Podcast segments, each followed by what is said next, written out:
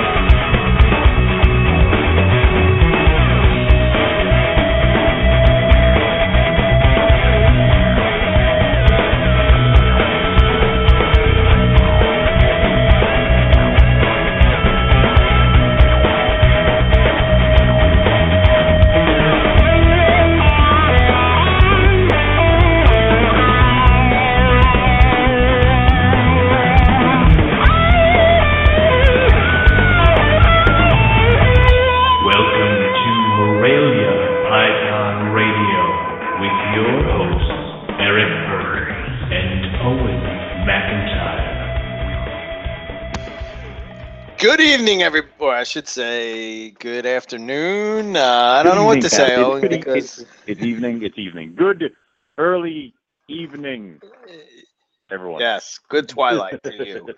Um, yeah. We are in the middle of a major storm. It happens this way every single time that we have. We have a couple uh, bumps in our road tonight, but um, it seems that every time Every we time have we get the- excited about a show, something happens. Like you know, uh, the, the blog talk goes off when we were talking to um, uh, one of the Python hunters. Uh, I forget which one. Um, we we had technical. Oh, yeah, difficulties that the was- first couple times we were talking to Peter Birch over. Uh, and, and oh man, Damien Hyde. You mean. had Damien Hunt, right? I Yeah. They're all. Australians. I'm sorry. It's all a blur. They're all it's all a blur with you people. Three goddamn years. Okay, so- I can't keep all of you straight. Yeah, there's a yeah right. There's a major storm right in our area that's just coming above us lightning thunder uh, before the show went live you know and we're kind of having a hard time hearing each other and so there's a possibility that the show might just drop dead um, which which is okay because we Eric we has can- been hit by lightning. If oh my god i better Eric, knock on wood I Yeah. I mean, if, if lightning has hit Eric, that means we're all dead because he usually hits the tall things in the area first. So yeah good point good point yeah, Um, the other uh, little kink in the road tonight is that Paul Harris is sick. Um, so it will just be Nick that's joining us, which he hasn't called in yet, but uh, that's fine. Um, so we're gonna have to reschedule with Paul. Um, but we still have Nick, and Nick has a lot to talk about. I'm sure, uh, as far as Australian pythons go. But uh, so that's kind of where we're situated at. Uh, I guess until I don't know. Do you want to talk about it, Owen, or you do not want to talk about it? The big elephant in the room. What elephant's in the room? It's the big elephant in the room. I no Well, what you're talking about. I guess. All right, fair enough. Well, I'm just gonna shoot I for it. refuse to acknowledge bullshit. So, um, Okay. Well, we can skip over it because today in the mail no, I got. no, I- Uh, a- I just want you. To, no, no, oh, you want me to be the one? Okay. yep. the uh, yesterday in the world of Morelia, there was uh, uh, quite a bit of drama, uh, I guess you would say, and uh, you know the whole thing with I never the- escape the goddamn drama. Oh, Yeah, it seems like it's ever rampant as of late, but uh, the whole oh my goodness, man, it is lightning bad. Um, told you. the uh, on air. We're gonna die on air. uh, Zach, if I go, my snakes are yours. Son of a bitch! no, I re- no. I'm Except for the ones. Well, you're gonna die too, man. I thought you said we were dying on air. Well, you might. I mean, I don't know. Well, If I- okay. If, I, die on air, you know, when you, oh, and you, if you survive, you can have my snakes. ah, victory. there you go. All right. Anything uh, IJ related, you are not allowed to have. Well, I don't want it. to throw that outside. Yeah, that must uh, that must move uh, to uh, to Mr. Baez. But uh, Okay. so Anyway. um, yeah, so there was a uh, a auction page started, um, Mm-hmm. which uh, I don't know. I guess there's a there's a whole multitude of whole multitude. Oh my god, dude! It sounds Yeah. like the end of the world. I know, like, anyway, there was a multitude of posts put all over the place about the auction, and of course, being an auction is a touchy subject. Uh, a lot of people did get frustrated and vent their frustrations, and then get angry and vent their anger. There's a lot of back and forth. Um, I ran away from the internet. um, I I unplugged and ran. I ran. I sent Eric in there to die. So, um, but Yeah. of course, it was one of those things that uh, you you you knew anybody should have known going in, and, and it, it really can't. If this is a shock to anybody who was involved with the auction page, that it was met with some hostility, clearly have not been paying attention to anything. Um, a lot of people are against the auctions. A lot of people do not like the way that it works, and a lot of people are uh, fearing that looking at other um, species that have crashed, it kind of went down with. Uh, um, it kind of went down with the auction page. So a lot of we had Jamie Kearns on uh, last week, and he said that once leopard geckos and other kind of gecko breeds started doing auction pages, the prices kind of crashed. And I like what he the phrase he uses of uh, racing everybody to the bottom, and uh, Yeah, it, it can it can kind of be met with that. And of course, other people are running around saying, "Well, we auction off horses. How is this any different? Um, there's a little bit of a difference. Um, um, especially with the whole, you know, there's the reserve, and then people saying it's the best way to get the pulse in the market, which is fine.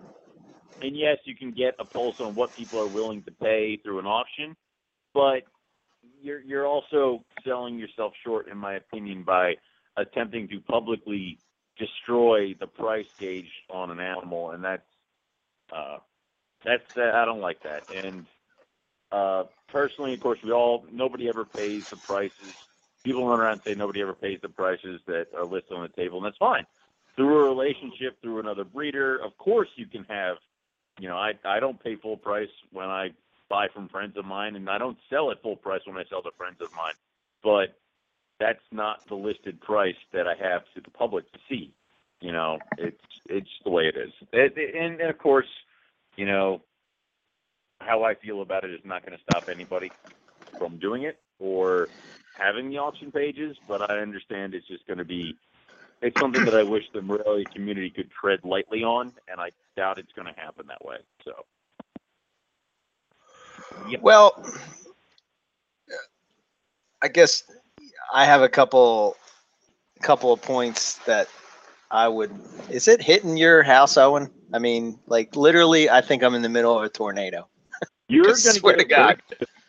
I actually got called by some of my insureds saying that they are getting uh, forecasts of hail down by you, which is I'm glad I moved. So um, the, uh, you're getting worse than I am. I know you are, um, and I'm only like an hour away. So, but uh, I've Wow. been told you guys get the worst. Even though I am in a Can you- tornado warning from now till five o'clock. Oh, I'm sorry, from now till I guess I don't know when. Nine So, o'clock. yeah, nine o'clock probably. Well, Yeah. we're on here talking about the weather, but you know how people get mad when we talk about the weather. um, I, I guess my feeling on the whole, yeah, I guess my feeling on the whole auction thing is is uh, I don't know. It just seems like, ah man, I- it just seems like we that that that we were better that like that we we were more selective in breeding and and more selective in that kind of thing to where you never really needed that kind of it just seems to me like it's a it's a cheap way to get rid of or get rid of uh, snakes that you maybe produce too many of uh, just simply to um, not look like you're dropping the price drastically. You know what i mean? Um, i just think that uh, I don't know, man. I miss the days of, uh, you know, I put this in one of the posts on there. I just miss the days of when you were on MP. Um, you just kind of like, you saw people's animals and you got excited about the pairings and specific animals that they had. And, um, you know, you, you just, you would be lucky if you got on the list and to get animals from it. And, uh, you know, it just seems like maybe that I don't know. There's still people that that do that, but it seems like maybe that disappeared a little bit. I don't know if it's because of Facebook or Well, I, I What want to. I what the point is, but like Well, I, I I know it still happens, but I also want to imagine that it disappeared where it's not like one or two guys are producing animals that you want. Like if I'm sitting here and I want uh, something on my list to get this year is probably an Axanthic because I have my Axanthic Jag, and I'm running into the problem of I have too many Jaguars. So doing certain pairings are running into Jag the Jag. So I want to get a normal Axanthic boy. So Right. now it used to be only one person would ever come up with the thing that you wanted. And you had to make sure you got on their list, and you have to wait, and you have to sit, and you have to make sure your top dollar right there, go on their list, waiting. Now it's like he's going to have it, he's going to have it, he's going to have it, he's going to have it. So why am I going to get put on a list where I'm going to wait for everybody to produce their clutches, and I'm going to see what's the best of the best? But see, that's Right. where I differ from a lot of people. I know where to go, and you know I know who I want it from, so I'm still going to go put my name down. Like I probably don't have to, but I'm still going to go do it because I want to make sure I get that one from that person. Luckily, Nick's on tonight, so I'll just tell him to put me down on the list today. So it's it's yeah. I it's- think it's, I think and, lo- and you know those things still might happen behind closed doors. You don't know. Yeah. Yeah. I think Lon summed it up best. Um, he said, if your animal was worth buying, it would go for what you're asking price rather than playing Wheel of Fortune with its value. You know? Yeah, Wheel of Fortune with its value. It, you, that's exactly what you're doing. And a lot of people, I heard someone say that, uh, well, they could go for more than what it's worth. Bullshit. Bullshit. No, the that, only that time never happens. you ever see an animal go for higher than its inherent value is in a charity auction. So, Yeah. Yeah, I don't know. it's my passion isn't flowing because I'm nuts about getting electric. so, let, let this as I'm soon as the storms pass, I'm computer balls. I'm unkegging the, the dynamite, you know. I don't know. I you saw a lot of thing on there about um, you know, tiers of breeders and such, and like uh, hired these breeders, and you and these new breeders can't compete with them, and but the the higher tier breeders weren't always the higher tier. And god damn it, man! If you want to put your name out there, then do something about it. Stop being, you know, stop being this like, uh, you know, I can't. Uh, nobody knows who I am. I, I Nick will tell you. He told me that a long time ago. He's like, man, you're buying all these high dollar snakes, but nobody How knows who the hell you lose are, dude. How you didn't lose your shit when that comment was made, I don't know. Because again, I ran away from the internet, but it's like the, the the the the idiocy of that argument is that I have to lower my prices in order to compete with the guys who have a name because I can't draw in people. So build a name, dumbass. Like I don't, I don't, I don't want to start anything. I don't want to be that guy. But it's like, are you freaking kidding me? Do you think anybody knew who I was when I had a bunch of carpet python three tables down from Jason Bailey? No, they walked Yeah. right past. Right. But you have to take your freaking licks. You have to go to the shows. You have to not sell for a while. You got to work your way up. You got to build relationships. You got to talk to people. You bring your freaking adult Jaguar carpet python to a show, and everyone starts talking to you, and then you build a rapport. You start getting customers. You wait till the babies get their Right. color. I have to cut prices because I don't have a name. Then build your damn name. God damn it. I'm sorry. Told Yeah, I and- trying to get pissed off. And here, here, you're fired up more than me. But here's an I idea. know. I don't know. you know, I, there's an event that comes maybe. Well, there's a there's one on the on the west coast and there's one on the east coast, and you know, I don't know. Maybe you could attend it and get to meet. So, oh, what what is that event called, Owen? It's carpet fest, Um, you idiot. Oh, that's it. That's all right. I forgot about that. You know, so just Right, no. saying. I mean, and I don't understand. The one that the one that absolutely kills me is like, what do you mean you can't build your name? There there wasn't half the shit that that, that you have at your fingertips when I started, and that was only like ten years ago. yeah, There was empty and there was nothing. There was no Facebook page. There were no pictures. There were no. Uh, there was no Carpet Fest. There was no Morelia Python Radio. There was no goddamn book. And you're telling me you can't do this because you're lazy and you don't want to do it. yeah, yeah. That's what Yeah. it comes down to. Right. But We- we it's just the, talking the about the goddamn hernia. God. yeah, yeah. but uh, let's get Nick on here. If I can click him on, I don't know. My computer might not work. It might be frozen. Let's say. This might be what Get him kills on. you. Yeah, this will be the death of me. There we go. Nick. Can you hear me? Am I on? Yeah. Yeah, you're on. All right, Nick. if All this turned off because we're in the middle of torrential storm. So Yeah. We'll see. Be- I'm uh, trying something new this time. I'm so far behind with stuff. I'm actually gonna have to. I'm gonna have to clean at least 200 adult carpet pythons while simultaneously doing the show. Yes. But, uh, oh, all right. So I'm literally listening. I'm literally talking to you listening to you on Bluetooth headphones because my cell phone doesn't even work in my snake building because it's made out of steel. So it's got to go from my headphones to my phone by the door, from there to a cell phone tower, and then to a satellite where you're on a. It's like an all the stuff in between your stores. We'll, I will, we'll see how well this goes, but uh, gotta with everything going on, I, I can't. I cannot sit down. I've got uh, get this point, I do this to myself every year, where these these snakes just never seem to want to lay clutches in like a nice kind of graduated, metered out kind of way. It's always like just all at once, and then they all hatch. So I went from having zero 2015 babies to having a hundred of them in 72 hours. Holy And I'll have- crap! I'll have 200 babies within. I'll go from zero to like 200 babies in two weeks, in like a two-week window. It's just ridiculous. But uh, yeah, so I can't even keep up with making labels alone. You know, just for all of them, it's, it's crazy. So, so that's what's Wow. going on. So I'm gonna have to clean while uh, cleaning some adults while All right. uh, while we talk. But yeah, I, you I guys, try uh, No do that all worries. the time. Yeah. you seem a little fired up today. Uh, so I, auction I, I, I, let it, I let it I let it get away from me. I'm I'm, I'm good now. I promise. Jeez, Owen, you need to switch to TCAP or something from the sound. I of it. tried. yeah. little, little, little, wi- little wired there, man. It's, uh, just, uh, yeah, no, we're- Uh, totally, That's, yeah. what, that's what. It's why I run away from the internet. I really shouldn't be let out places. Oh so. man, I hear you.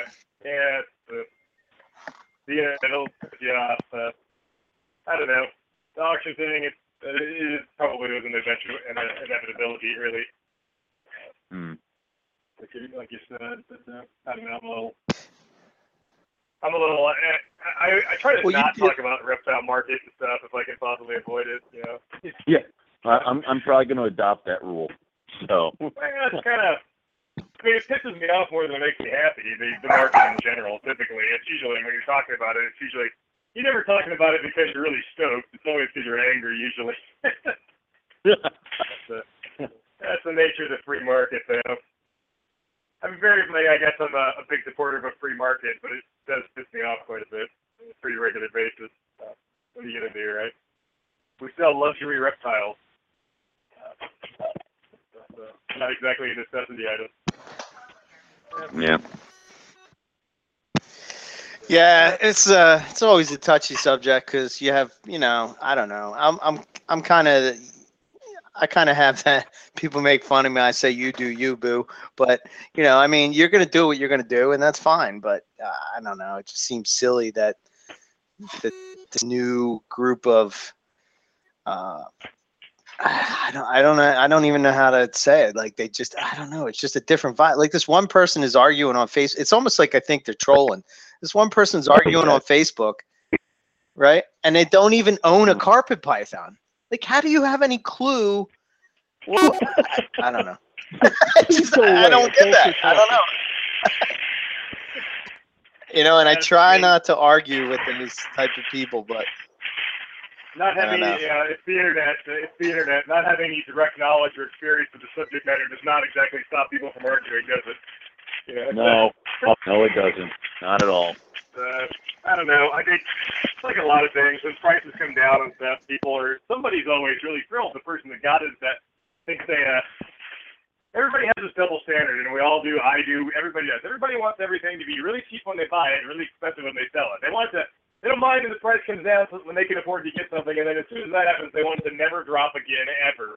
Uh, what we all want. We want it to like, yeah, we bought it at this price. We like that commodity. If you look at it as a commodity anyway, to stay exactly the same price for eternity thereafter, which of course is an unrealistic expectation. But, uh, uh, we're certainly not immune to the laws of supply and demand. Yeah, so, yeah, right. uh, yeah, I. So we had- carpet does is a little different though, in that you have no other area of the reptile market do you see such a premium placed on the quality of the example of a given thing. When things have been around for a long time, I sold normal jag for a hundred bucks. I mean, and would happily do so again if they're not exceptional in any way. I, at this point, I don't think it's even. Po- I don't think. I think it's actually impossible for me to make a normal jag. I, don't, I actually can't even make a normal. Well, I can't. Everything's a axanthic jag or a super caramel jag. It's always I can't make. It's by design. I I cannot make one. Every jag breeder I have is either a super caramel or a visual axanthic. So I can't. There isn't Right. but if I did, I mean, I would say like you could get a, I could tell you actually a pretty decent Jag for a hundred bucks. They've been around for you know a, quite a long time, you know, and that's all well and good. But there's still people that'll pay a thousand dollars for a Gamma Jag, which to me, I mean, I believe in the free market, but that seems completely absurd to me. But the free market. But we're the only areas of, of the reptile market I can think of where people you have the exact the same morph, the same snake essentially, but some people pay ten times that amount. The the low and the high can be ten times that dollar amount for uh, what people deem to be an exceptional quality example. I mean, look at jungle carpets. I Right. mean, you got you can get a fifty dollar. You don't have to look very hard to find a fifty dollar jungle carpet, but you can also get a five hundred dollar jungle carpet. And the five hundred dollar jungle carpet still sells, even though there's plenty of fifty. There's probably more fifty dollar jungle carpets are out there than five hundred dollar ones, but they always sell. So we will. We're such a. You know, if you look at, I bring a lot of other species too, but if you're buying ball pythons, you're paying for the morph, and it doesn't. People don't give a crap. I mean, they're not going to pay you much more, hardly any. You're not going to get really any premium to speak of if it's a really awesome example. They want gene A and gene B in the same snake, and that's really what the value of it's based on, and everything else is a, a very, very distant consideration. Whereas carpets, it's like the quality of the phenotype of the example makes all the difference. And so we're Right. a little different in that regard. So, like, I mean, I've seen, I saw in the last week, I have seen, well, in the last 72 hours, I have two, seen a couple of just absurdly low prices on zebras. Just ridiculous, in my estimation, anyway. But you know what? I really, but at the same time, I hardly give a crap because I'm going to get whatever I'm asking for my nice ones, and if they were, if there's some, they aren't that great of lookers, or they're not pure jungle, or whatever. I mean, it's like it's not. I don't know. People will pay more for quality with in the carpet market anyway than you see in to a greater extent than you see typically in other you know, sectors of the reptile market, I guess. You know, mm-hmm. an albino ball is an albino ball, and they sell for that same price, no matter who you get it from or what it looks like. Carpet, Right. you know, you've got is it pure, is it mixed, is it an exceptional example of, the, of, the, of what it's supposed to be? Do you have all the ancestry information? There's so many other variables that we worry about that other sectors of the market don't really worry about. Uh, so they, uh, you know, we've got, it's a little different, I guess. Not entirely different, but a little different. Right. I don't know. I also gave up worrying about this shit a long time ago. Uh, it's uh, if you, I mean, I would, I would do nothing but sit around worrying about market conditions. If I, you can't, almost like can't even worry about it. Just make what you're gonna make and worry about it when you got some babies to worry about. It's like not even. there's so much stuff Right. going on and so many moving parts. I can't even. I don't know. Every Mhm. year, part of me thinks like, what am I gonna do with all these babies? And you know what? At the end of the year, they're all gone. By and large, I mean, they always seem to, I always seem to find a home for them. So I just quit worrying about it. Uh, Nick, we, we have to put something to rest. Have you ever produced 900 babies? Yeah. No. That- no, I, Yeah, I didn't think so. If I had Who if I had, if I had the ability to grow any hair on my head, it would all fall out of the bottom of my head. I Okay. don't have any hair. I mean, it's, no, I, I think this last year I did 638, which frankly is Okay. way too many. I, I concluded that's I don't know what my ideal number or maximum number of babies is, but I know now with quite quite confident it is below that. that is a lot of baby snakes. It's just you know you can only there's only so many hours in a day, and I don't want to have employees because I don't I want to. I mean, I know what's going on with every single baby, every single adult, everything that's going on. So that kind of limits you. If you have a bunch of you know people you're paying minimum wage to clean cages and move snakes around, then your reputation is resting on you know if someone buys a snake for me, they're buying a snake for me, and I just all everything went into it was me. If you're buying a snake from somebody that's you know bigger outfit, they've got a bunch of other people. It kind of how do you? I don't know. I'm not. I, I'm very uneasy about putting my reputation in someone else's hands, which is what invariably you'd be doing because it's like, well, if they screw up, it's on you, and if you know, I need to guarantee this and that, and who's the dad of this clutch and that clutch and all that. I just, I don't know. I don't want to get to the point where I have to have an employee. Although sometimes wouldn't mind having somebody to clean the rats. That would be that would be fine. I guess, but not the snakes. Uh, uh, I'll but, clean uh, snakes, but I ain't cleaning rats. Uh, doing it on that scale, it's like, it, well, the cost, I mean, the cost and benefit of raising your own rodents is, you know, so let me tell you, if you got 600 baby carpets and you're trying to get them all started on frozen food for their first meal, good luck to you. Uh, that is a nightmare. I had to do it for years. It's horrible. I mean, it, it's not impossible, but it's way harder rather than, you know, doing more traditional where you just, hey, you got some, at least some live rodents. You're already trying to get them to eat an unnatural prey animal because mice are not even native to Australia. They don't really mm-hmm. recognize that as a prey source anyway. And you're trying to get them to eat the wrong thing, and then you want it to be dead. So you're trying to eat something instinctively wants to eat some, you know, live Australian skink, and you're trying to get it to eat a dead European rodent. I mean, it's, It's a lot easier Right. if at least the rodent's moving, you know, at least initially get the ball rolling, and then you, yeah, usually after a few feeds, they're off to the races on frozen anyway. But uh, so you got to have that, and I don't know. So I raise Well- ninety percent of my own rodents anyway.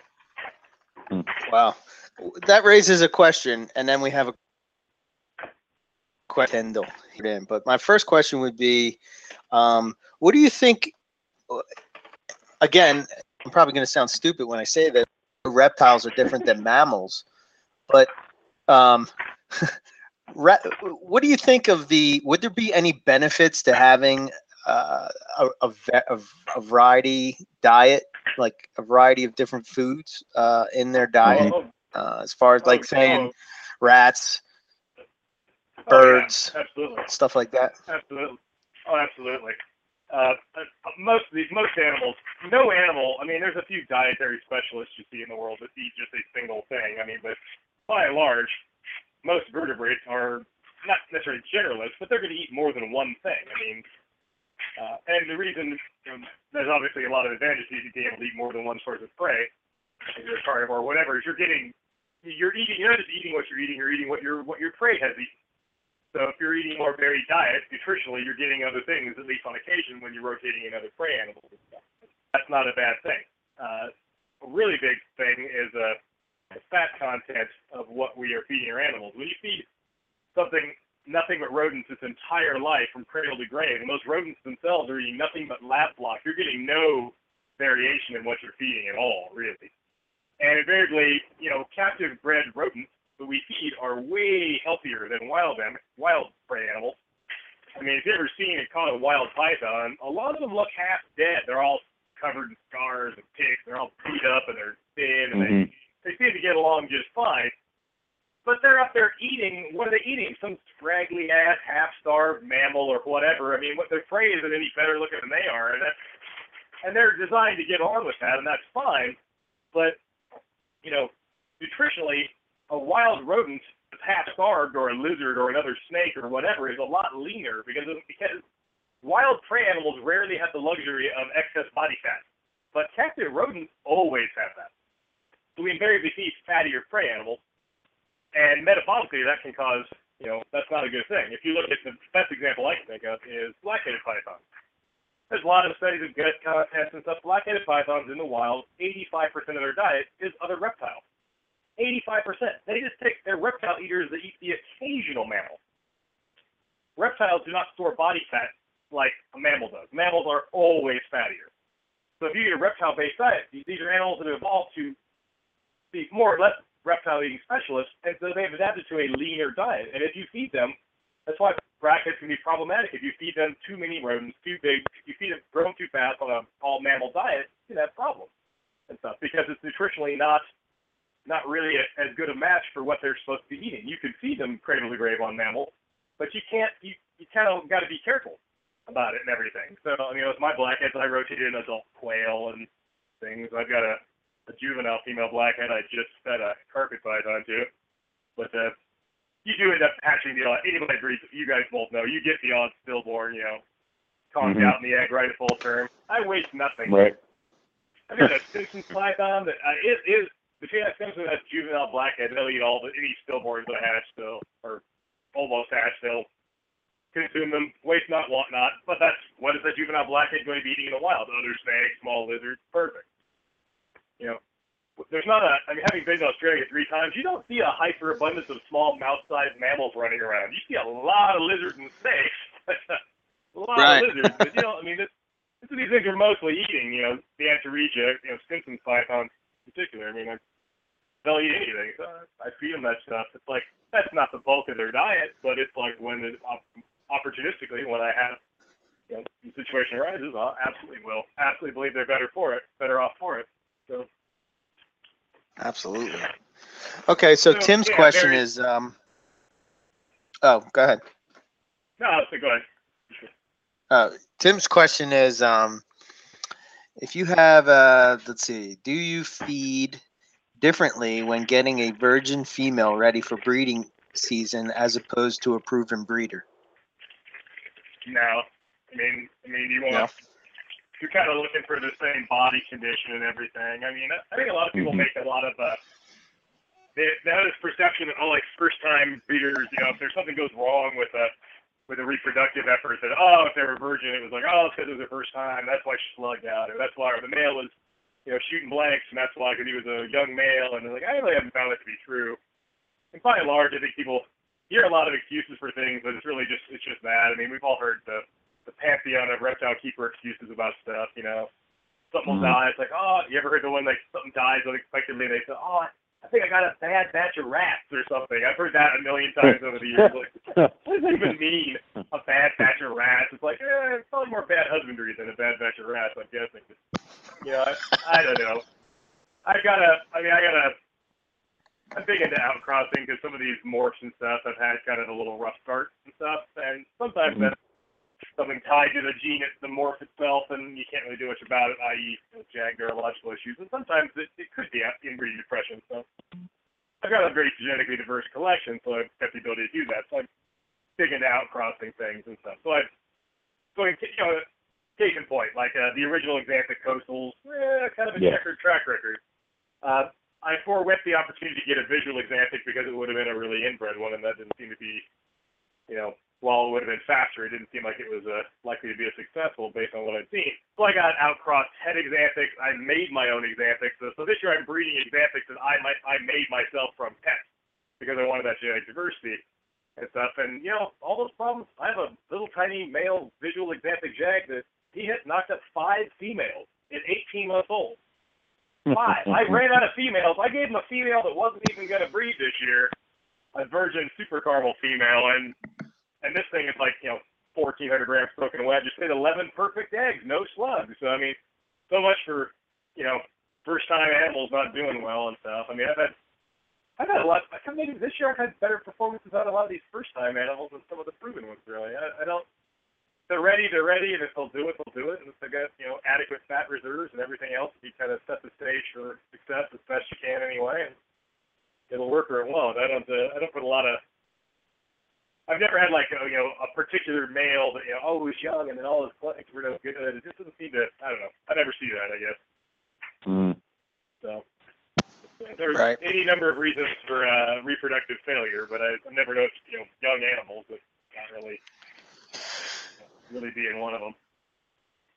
Uh, So uh, another question we had come in is that uh, you recently um, you had a clutch of Tanimbar scrubs. Yes. Um, oh yeah, Awesome. what did you get them to go? Like special? could have been could have been considerably more awesome, I suppose. Well, you know, I, I put up on my blog, I put uh, post stuff about that because I think a lot of people kind of just are very, they're very quick to cheer their own successes, but very reticent to point out when things don't go perfectly. And Mhm. Every year, I've been doing this for, I've been breeding pythons for over 20 years now, and you know, full time for uh, getting on nine, and it's uh every year has its share of triumph and tragedy for sure. It's just kind of you gotta take the good with the bad. I'll have there's some things this year I'm just gonna totally hit it out of the park, like uh, better than I had ever expected, and then other things are gonna kind of kick you square in the nuts. And that's kind of the nature of it. If you want if you wanted a safe, easy hobby, collect baseball cards, not live animals. You know, that's true. Yeah. It's, uh, yeah. you know, that's not what are you gonna do, right? I mean you gotta keep on keeping on. The the scrub complex in general, I mean, without a doubt, and I don't think anybody that's kept them is going to argue with me on this one. They are the hardest pythons in the world to breed as a group, collectively. People have success with this or that, intermittently. Some people even, you know, with some regularity. But as a group as a whole, they are just the hardest. You know, even the easiest members of that complex to breed, which are undoubtedly the Barnecks and the Southerns, which should be different species from each other anyway. But even those, they're Mhm. not easy to breed. They're just the easiest of a hard group. They're still hard. I mean, Yeah. I think a lot of people spend too much time patting themselves in the back because they've bred a lot of easy stuff. Like you breed, you know, you have repeated success breeding scrub pythons. That would impress me. That's not easy.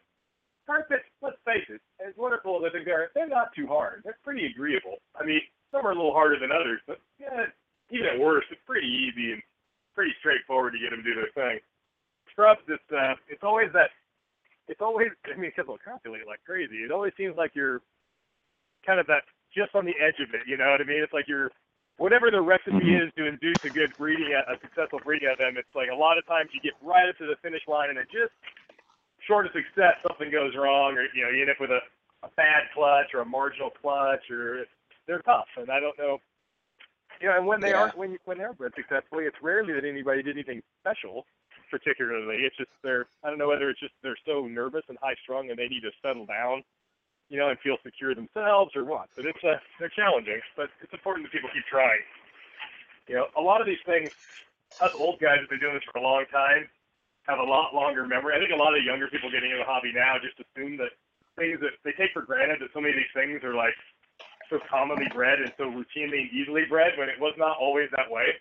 I mean, a lot of these Right. things that you know, people breed Sure, when blood pythons were considered to be difficult to breed, now people breed them like, you know, we've domesticated them along with a lot of other things. And now things that historically were considered very difficult to breed, now it's just, you know, very routine and stuff. But it didn't, it wasn't always that way. It's because we made great progress both in our understanding of how to do these things and with multi-generation captive bred lineages that frankly breed easier. I mean, they're now started down the road of domestication and, you know, we have inadvertently selected for easier breeders. The ones that didn't want to breed in a box didn't breed in a box, and the only ones that passed their genes along to another generation were the ones that were at least kind of amenable to doing so. And over time, you end up with domesticated lineages and all manner of other stuff. I wrote a piece in my in HerpNation in my column about that exact subject and kind of this kind of accidental domestication we've embarked on. Uh, Mm. Yeah, that was good. why why these things have become easier to breed over time and will continue. You know, thing, you know, the amount of environmental stimulus that needs to be provided to kind of get them to do their thing, with each generation of captive breeding gets lessened. They're just Yeah. easier and easier to, you, know, you don't need to cycle them as much or for as long, and they just, they just, you know, they're slowly but surely becoming non-seasonal. Just like dogs, you know, dogs are all descendants of just, dogs are really just selectively bred wolves, and you know, wolves are have a totally different social structure. Wolves only uh, reproduce once a year, but dogs come to eat twice a year.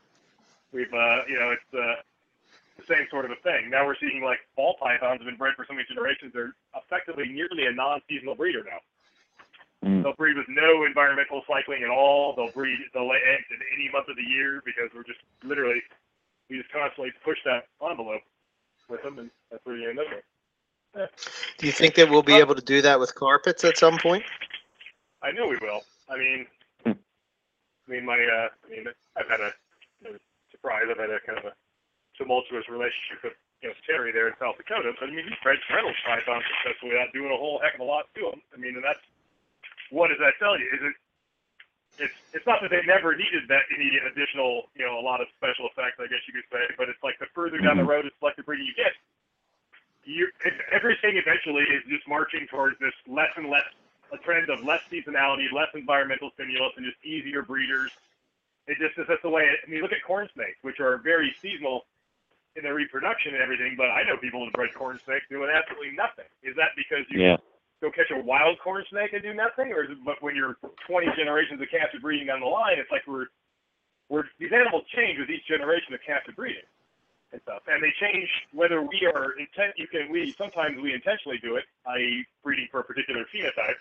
Other times it's things we're not even trying to do, uh, but we're doing anyway. We are always kind of putting production pressure on these animals for easier reproduction, i.e., we don't have to do as much, and Right. for rodent feeding, for rodent eaters. I mean, a wild, you know, hognose snake does not know what a pinky mouse is, but a captive bred hognose snake will just come out of the gate and eat a pinky.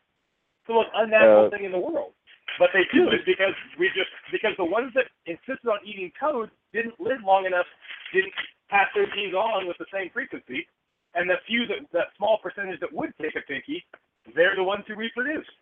You know, so we're if you look at what happens, like everything is reproducing more frequently with less stimulus.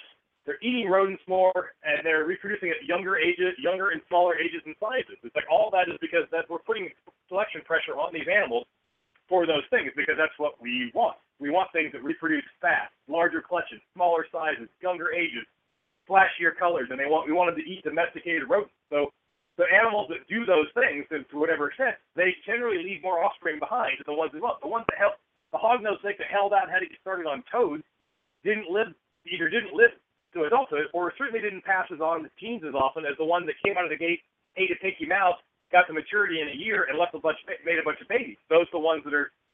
So it just it steers it, and we look at jungle carpets. Most people think, most hobbyists I think think that if they go to Queensland, they're going to be able to go find some bright ass yellow and black snake up in a tree somewhere, and that's just not true, is it? I mean, it's like No. they're, the it's almost like we've selectively bred them to this unnatural state where every animal is some shade of even the animals we consider to be ugly or average jungles now were the trophy jungles of 15 years ago. I mean, it's like, and we're I see people complaining about things and oh, you know, it's kind of it's getting muddy or whatever. It's like these animals are not the norm. I mean, certainly not in the wild population. We just kind of steered that baseline appearance to such an extent. It's so skewed now that people have like kind of lost sight of where these things came from. You go find a jungle carpet in the wild, you'll find black and gold, brown and gold, gold and gray. You find any, you know, olive green. You find all these different colors, you know, within the spectrum of what you know constitutes a jungle carpet. But in captivity, we focus like a laser beam on yellow and black and nothing else. Mhm. So all the other, you know, bits in that that natural range and phenotype are basically lost. We don't even have that anymore because they're all kind of sacrificed all that to make these consistently black and yellow snakes because that was what was most eye catching. So it's kind of created an unnatural thing with those.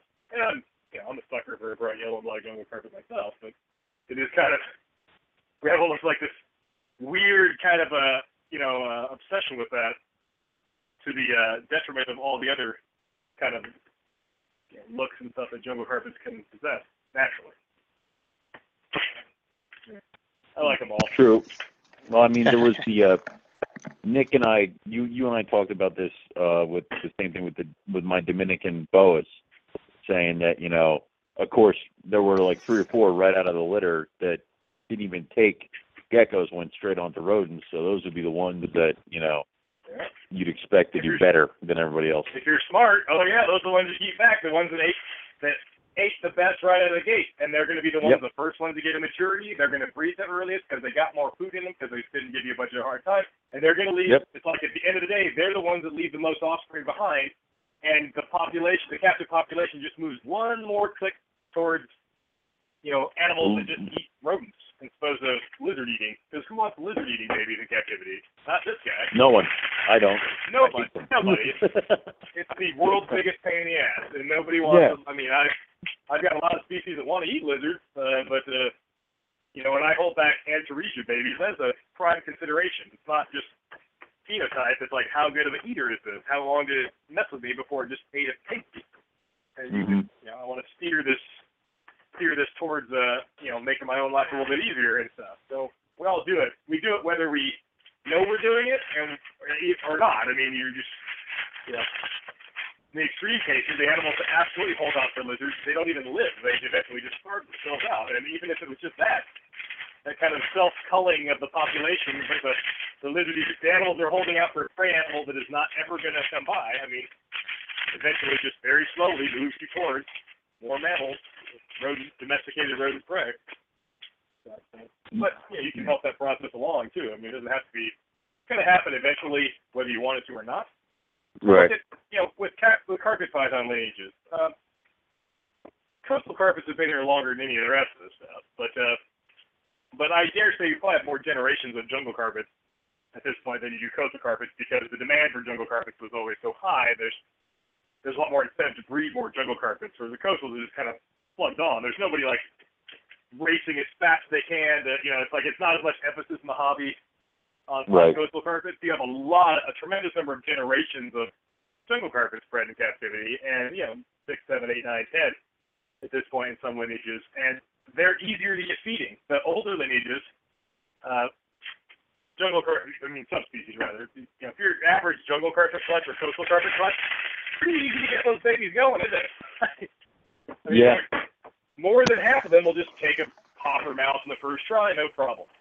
Uh, but if you look at other species of carpet that we have that have a shorter number of captive generations, like Bredl's python, I mean, probably my favorite species of all of them, uh, they're more difficult to get feeding. They're, uh, I mean, part of that's that they're just unusually docile even as, as neonates, but part of it is like they're just Smack not them over the head. They're just not as many generations removed from something that's going to eat that's looking for a skink. You know, eventually mm-hmm. they'll get to that point, but you know, re- every generation you're reinforcing rodent eating and everything. If you got a lineage, lineage with ten generations of reinforcing, you know, mouse eating, and, and you got another lineage only you know three or four generations, it's it's it's harder still. It's harder, you know. The same with you know inland carpets and Darwins and stuff. They're a little bit harder. Not hard hard necessarily, but they are a little bit harder and stuff than these older lines that are you know you're just further down that road. Yeah, I uh I had to give all my baby Bredl's live because they would not take frozen off the tongs. They just wanted to kind of run away from it. So giving them the live stuff is what took them to feed. You feed all live, don't you, Nick? Well, I, I have to have I have to have the ability to go both ways. I mean, I Okay. my goal is to get them eating whenever I need to get them eating, and then eventually get them eating frozen solid before I let them leave.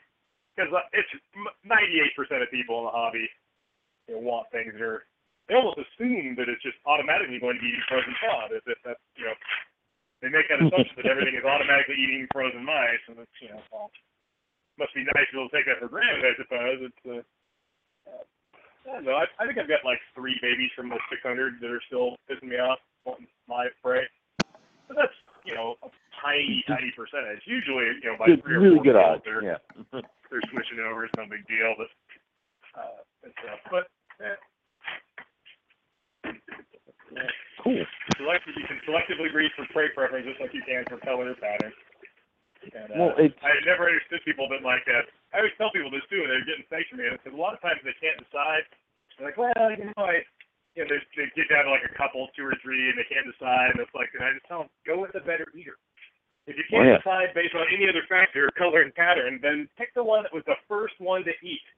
Because the first one to eat, it's probably going to make good babies. You know, that are you're reinforcing, the- you know, good eating and stuff as a trait, and that's something you probably want to do. It's like, no, you know, and I think a lot of people don't pay attention to that enough. I just, it's all about the look of the animal, and while that might be the primary concern, it's how well it eats and everything is gotta be should be in there somewhere too. Well, my the one thing that kind of confuses me is that people kind of shy away from animals that are not eating not eating frozen thawed rodents, but might be eating frozen thawed something else. And it's like, why are you kind of downplaying it? You can get frozen chicks just as easy as you can get frozen rats, and it's the same Yeah, way to feed them. So Species, if it's a, I mean, if it's a species that's commonly available and it's just as easy to get, you know, something that's gonna eat. yeah, I don't want to, I don't want to mess with switching something over to a rodent if I don't have to. But I mean, I've done it a million times. It's easy. It's what gotta do. I mean, I don't want to do it. Uh, yeah, I don't. I think I rotate in chick periodically anyway. Kind of makes a little messier uh, defecations, but uh, they're all gonna carcass in particular. Absolutely adore chickens. Uh, so nothing wrong with using chickens as a prey source. I had a wild caught IJ that never ate a rat, and this thing was a wild caught like six foot monster right out of the wild. Wow. I got it in night. I think I got it in 1996. Uh, you know, before there really anybody. Bre- I think the first captive breeding of IJs was in '95 at EPI. I got this thing about a year later as a wild caught, and it was just a beast. Got a pair of them, and they wouldn't eat. I fed them nothing but chickens for about a decade. And that's like I had an IJ. That thing was so big it laid a 33 egg clutch at one point. And it, Jesus. you know, it uh, ultimately went to Yasser years later, but uh, he gave me a hand. I can't remember the deal exactly, but he ended up with that pair. And uh, nothing wrong with feeding chickens in the long term, other than they kind of they mess their cages a little more because turns out rodent hair is kind of like you know the the, the kind of like fiberglass, little fibers inside there, kind of give it structure. Well, that's what rodent hair is doing for your snake surge, pretty much. Uh, and without that, you tend to kind of smear it around pretty good. So other than being a little messier and stuff, nutritionally, it's all fine. And stuff. And they grew well, put on weight, right every year. Everything was fine. They're maybe, I don't know what the deal is with them, but they're just, you know, I guess they've made it in the wild their entire lives, and you never know. A snake that big, it might have been 30 years old when they caught the thing. You never Mhm. really know, and it just did not was not going for rats. The male eventually started taking rats after like 10 years in captivity. he finally just one day after our first meal of the year after breeding season and warmed him up and everything, and then he decided, oh, you can just figure out a snake like he could, that hasn't eaten in a long time or hasn't eaten whatever you wanted to be eaten, and then like you can kind of tell when they they kind of smell it in the room, and they kind of perk up, and you go, "Are you gonna eat this?" And you haven't even opened the cage yet. You're like, "Oh my god, are you actually interested in this?" And then you just know they're gonna hit it. And Yeah, yeah, Only- that was with my Mac only, only took a decade in that animal's case to finally figure out that rats is food. Would eat anything else. Would eat mice. Would eat chickens. Would eat hamsters. Would eat any. It's kind of eat anything in the world but a rat. I mean, it's just frustrating. Jesus. Eh, there's always something over here doing that to me. If you get this new snakes, you always got something with some various feeding predilections. I'm sitting here So- dodging, trying not to get tagged here, but it's well enough for them. The other great Uh, tool in snake keeping is the empty paper towel roll. You ever do that trick? Yes, I have, and it like- like backfired. stick it- I had to pick out Stick it over. It's like I use more than at least as much as a hook. Just like put the paper towel tube over its head. So I can't. Uh, well, I'm just. And these llamas are not aggressive. Like they don't want to bite me. They want to eat me. They just take everything as food.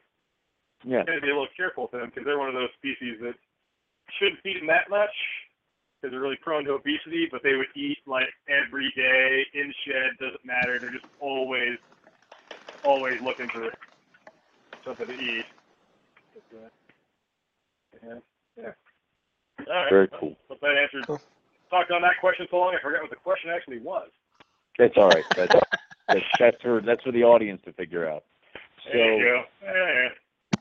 for now, for there are some species that are just kind of like starting to gain steam here or speed, uh, where you're starting to see more captive clutches. Do you think we're kind of on the precipice of some uh, really good captive populations of, uh, let's say, uh, white lip?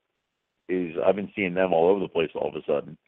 So we're making any big breakthroughs. I just think that when you have, you know, the, the biggest prerequisite for, uh, you know, captive breeding is that somebody's got to be trying, and if some of these species historically, there hasn't been enough people actually even bothering to try. If you mm, more people trying, more people will be successful. And white lips are another one that are that's not an easy species to breed. They're no, tend to be a bit high strung, and they're, you know, they're uh, one of the more difficult pythons. Those ring pythons again, more on the more difficult side to to breed, white lips especially and stuff. So it's not.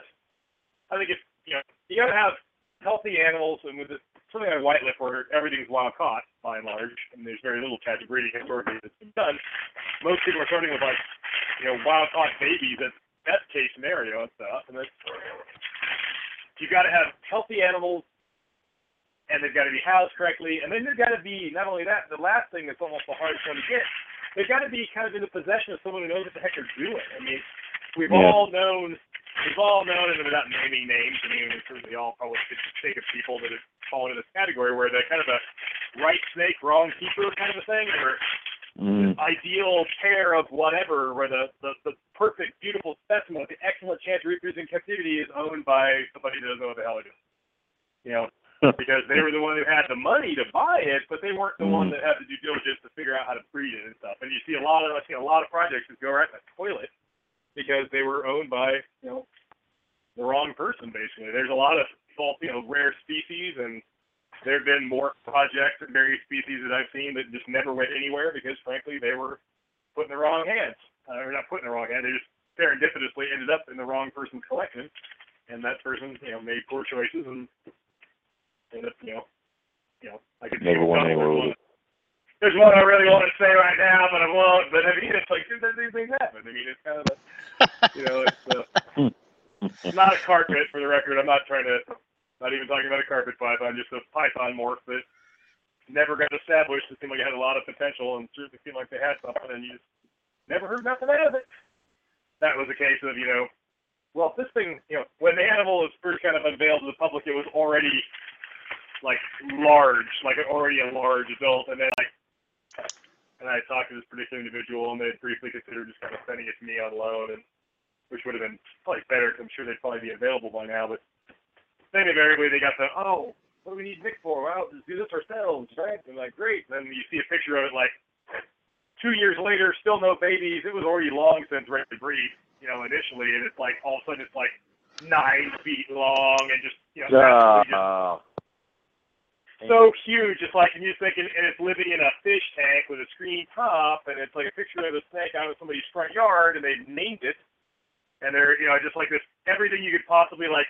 This is not the right person for this project. It's like, and you'll never, this amorphin will never become established because the the one animal that carries whatever the phenotype is kind of now literally five times bigger than it ever should have been allowed to get. It's never going to breed. It's probably dead by now. It's kind of it's always that the argument that cross people's minds that's like a, if less is more, imagine how much more more would be, you know, kind of a you can get more eggs. if a if a 700 gram male will breed, great. Then a 7,000 gram male's got to have like super sperm, right? No, it just sits around and doesn't breed and dies when it's five years old. That's what it. You know, you don't Mhm. try to. I mean, a lot of people don't understand that the kind of nuances of the physiology of these things. You can there is such a thing as too big, and you see time and time again things pushed past their the natural kind of uh, size, not really limits, but you know what would be advisable, and then it, the result is that they just don't ever breed, and they don't live very long, and then opportunity lost. Yeah. So this has been around a long time. I can think of so many awesome things. You know, you ever seen a piebald annulated? You ever seen a piebald annulated tree boa? No. Nope. They existed. You ever see it, it, pictures of the piebald emerald tree boas? No. There were there were three. This was geez, 25 years ago. Three piebald emerald tree boas were born to a gravid female imported from a wild mating, and they were piebald like a ball python, just big blotches of white on an emerald tree boa. There were three of them in the litter. All of them died. Mom died. Nobody ever got anything going. You know. There's Uh. been tons of tons of that kind of stuff. Morphs that were clearly would have been something, but just for whatever reason didn't didn't live, didn't get established, or in the wrong hands. Never bred. You know, kind of all went away. And but sometimes, unfortunately, they, it's because people think they just push things too hard and like, oh, I got to get this thing to grow really fast so we can make a lot of babies, and they push something too hard and you break it. Hmm. Unfortunate. But, uh, yeah. Damn. Oh well. That's that's lamenting those things. Yeah. Yeah.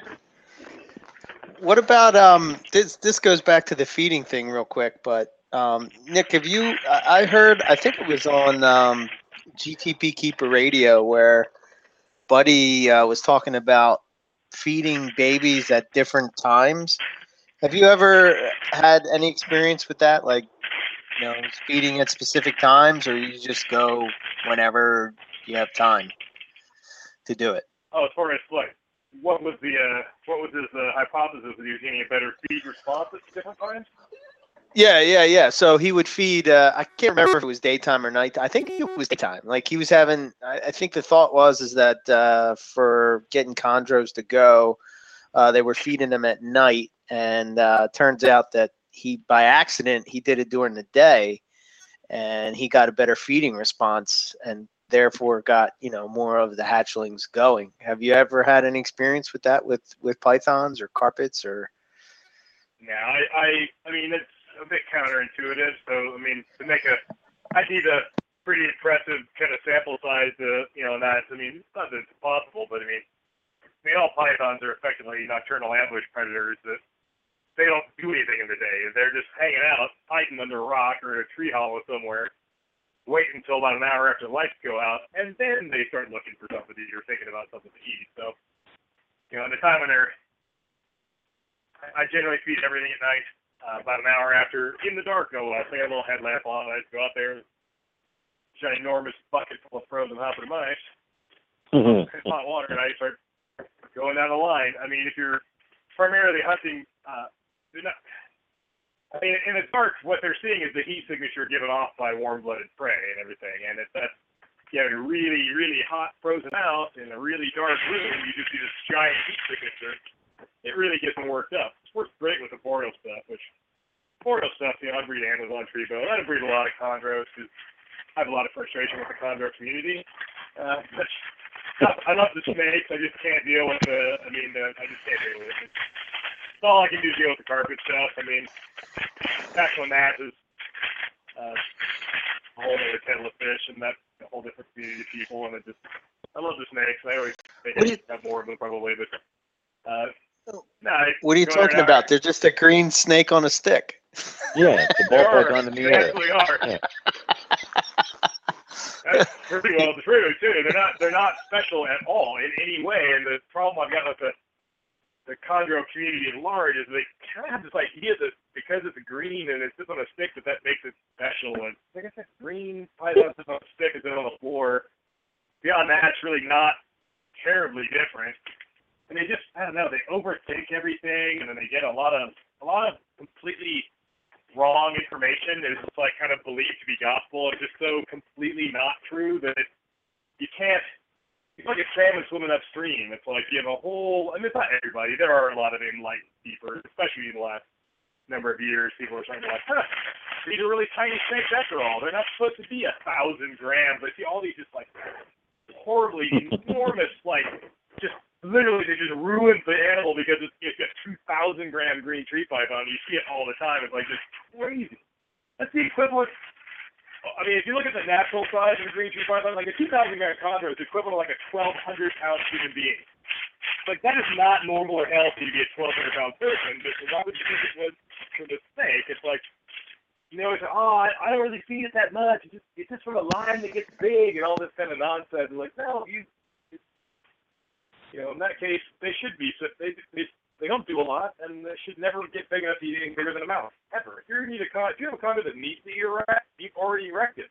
You know, it's already Yeah. way too big, and you can't shrink it. And I just, it's like just in talking to a lot, not all of them. Again, I have friends who keep a lot of chondros that are, you know, some of those guys know what they're doing. It's not. I don't mean to make it seem like they're all a bunch of naked groups or something, but it's that's certainly not the case. But there are a fair number who just it's like you're just banging your head in the wall. It's like it's like these are little tiny snakes.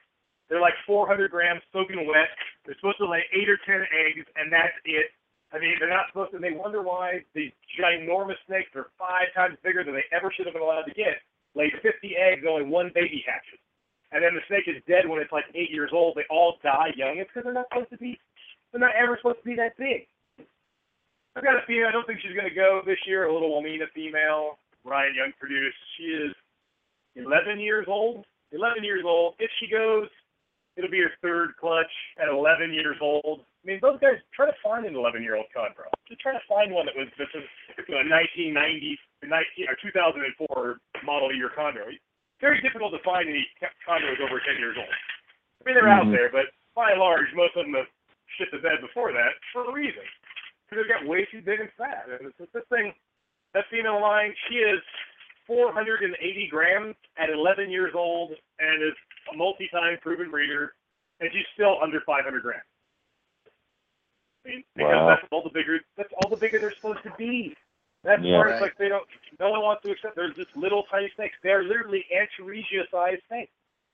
I mean, Yeah. I mean, yeah, they're just they're little. I mean, they're not. I bred a male weighs 248 grams to a female that weighs 350 grams. 350 grams, laid nine perfect eggs with 100% fertility because that's a normal reproductive size. They're just like little tiny things. The male is eating hoppers, the female would eat just barely weaned mice. Right. but I can't. Uh, I love the snakes, but I just, you know, I don't know. It's uh, I can't do everything, so I'm just kind of trying to limit my frustration. I really like locality focus researchers quite a bit too, but the same kind of thing. It's like, geez, dealing with all the hybrid carpet pythons and mixed like carpets and sorting all that nonsense out is so frustrating already. It's like, you know, I don't. want- I need to delve into a whole other world that has all those same problems. It's just like Yeah. just lose my mind. Yeah. It's too much. I It's did- Like I got like. What? I did. I, I did have some clarification on the uh, what Buddy was talking about. It was um, Oh, in the dark. They're they're active and more likely to run. Uh, easier to get a defensive response when you wake them up. So basically, just waking them up and you get a defensive defensive they strike. don't really ever sleep. They don't really ever sleep though, do they? They're kind of always they don't really awake or asleep like we are. It's kind of a they don't have eyelids. I mean, Right. close their eyes and go to sleep. I mean, I don't know. You, you, Yeah. you, you don't really have a wake or well, you got an awake, but it's kind of you're just like active or inactive. Really, you don't really sleep so much. But no, I mean, if it's if it works, then you know, keep doing that. I mean, if that's for anybody with anything, I mean, I do what I do because it's what's proven to work over a lot of years of doing this for me really well. I am shocked and some of the things that work for other people sometimes it makes no sense to me at all. Like things, people, oh, I did this and this and I got a bunch of eggs. And I'm like, well, that sounds pretty crazy. But hey, if it works, I mean, it's like, you know, keep doing that, man. I mean, you know, something's working for you. What works for one person does not necessarily work for all people, and you can't really ever make hard and fast rules about anything with this. You know, well, you can Right. you make kind of general sort of kind of in, in speak only in general terms, but uh, you, you make a lot of rules. There's always exceptions to everything. and stuff. You know?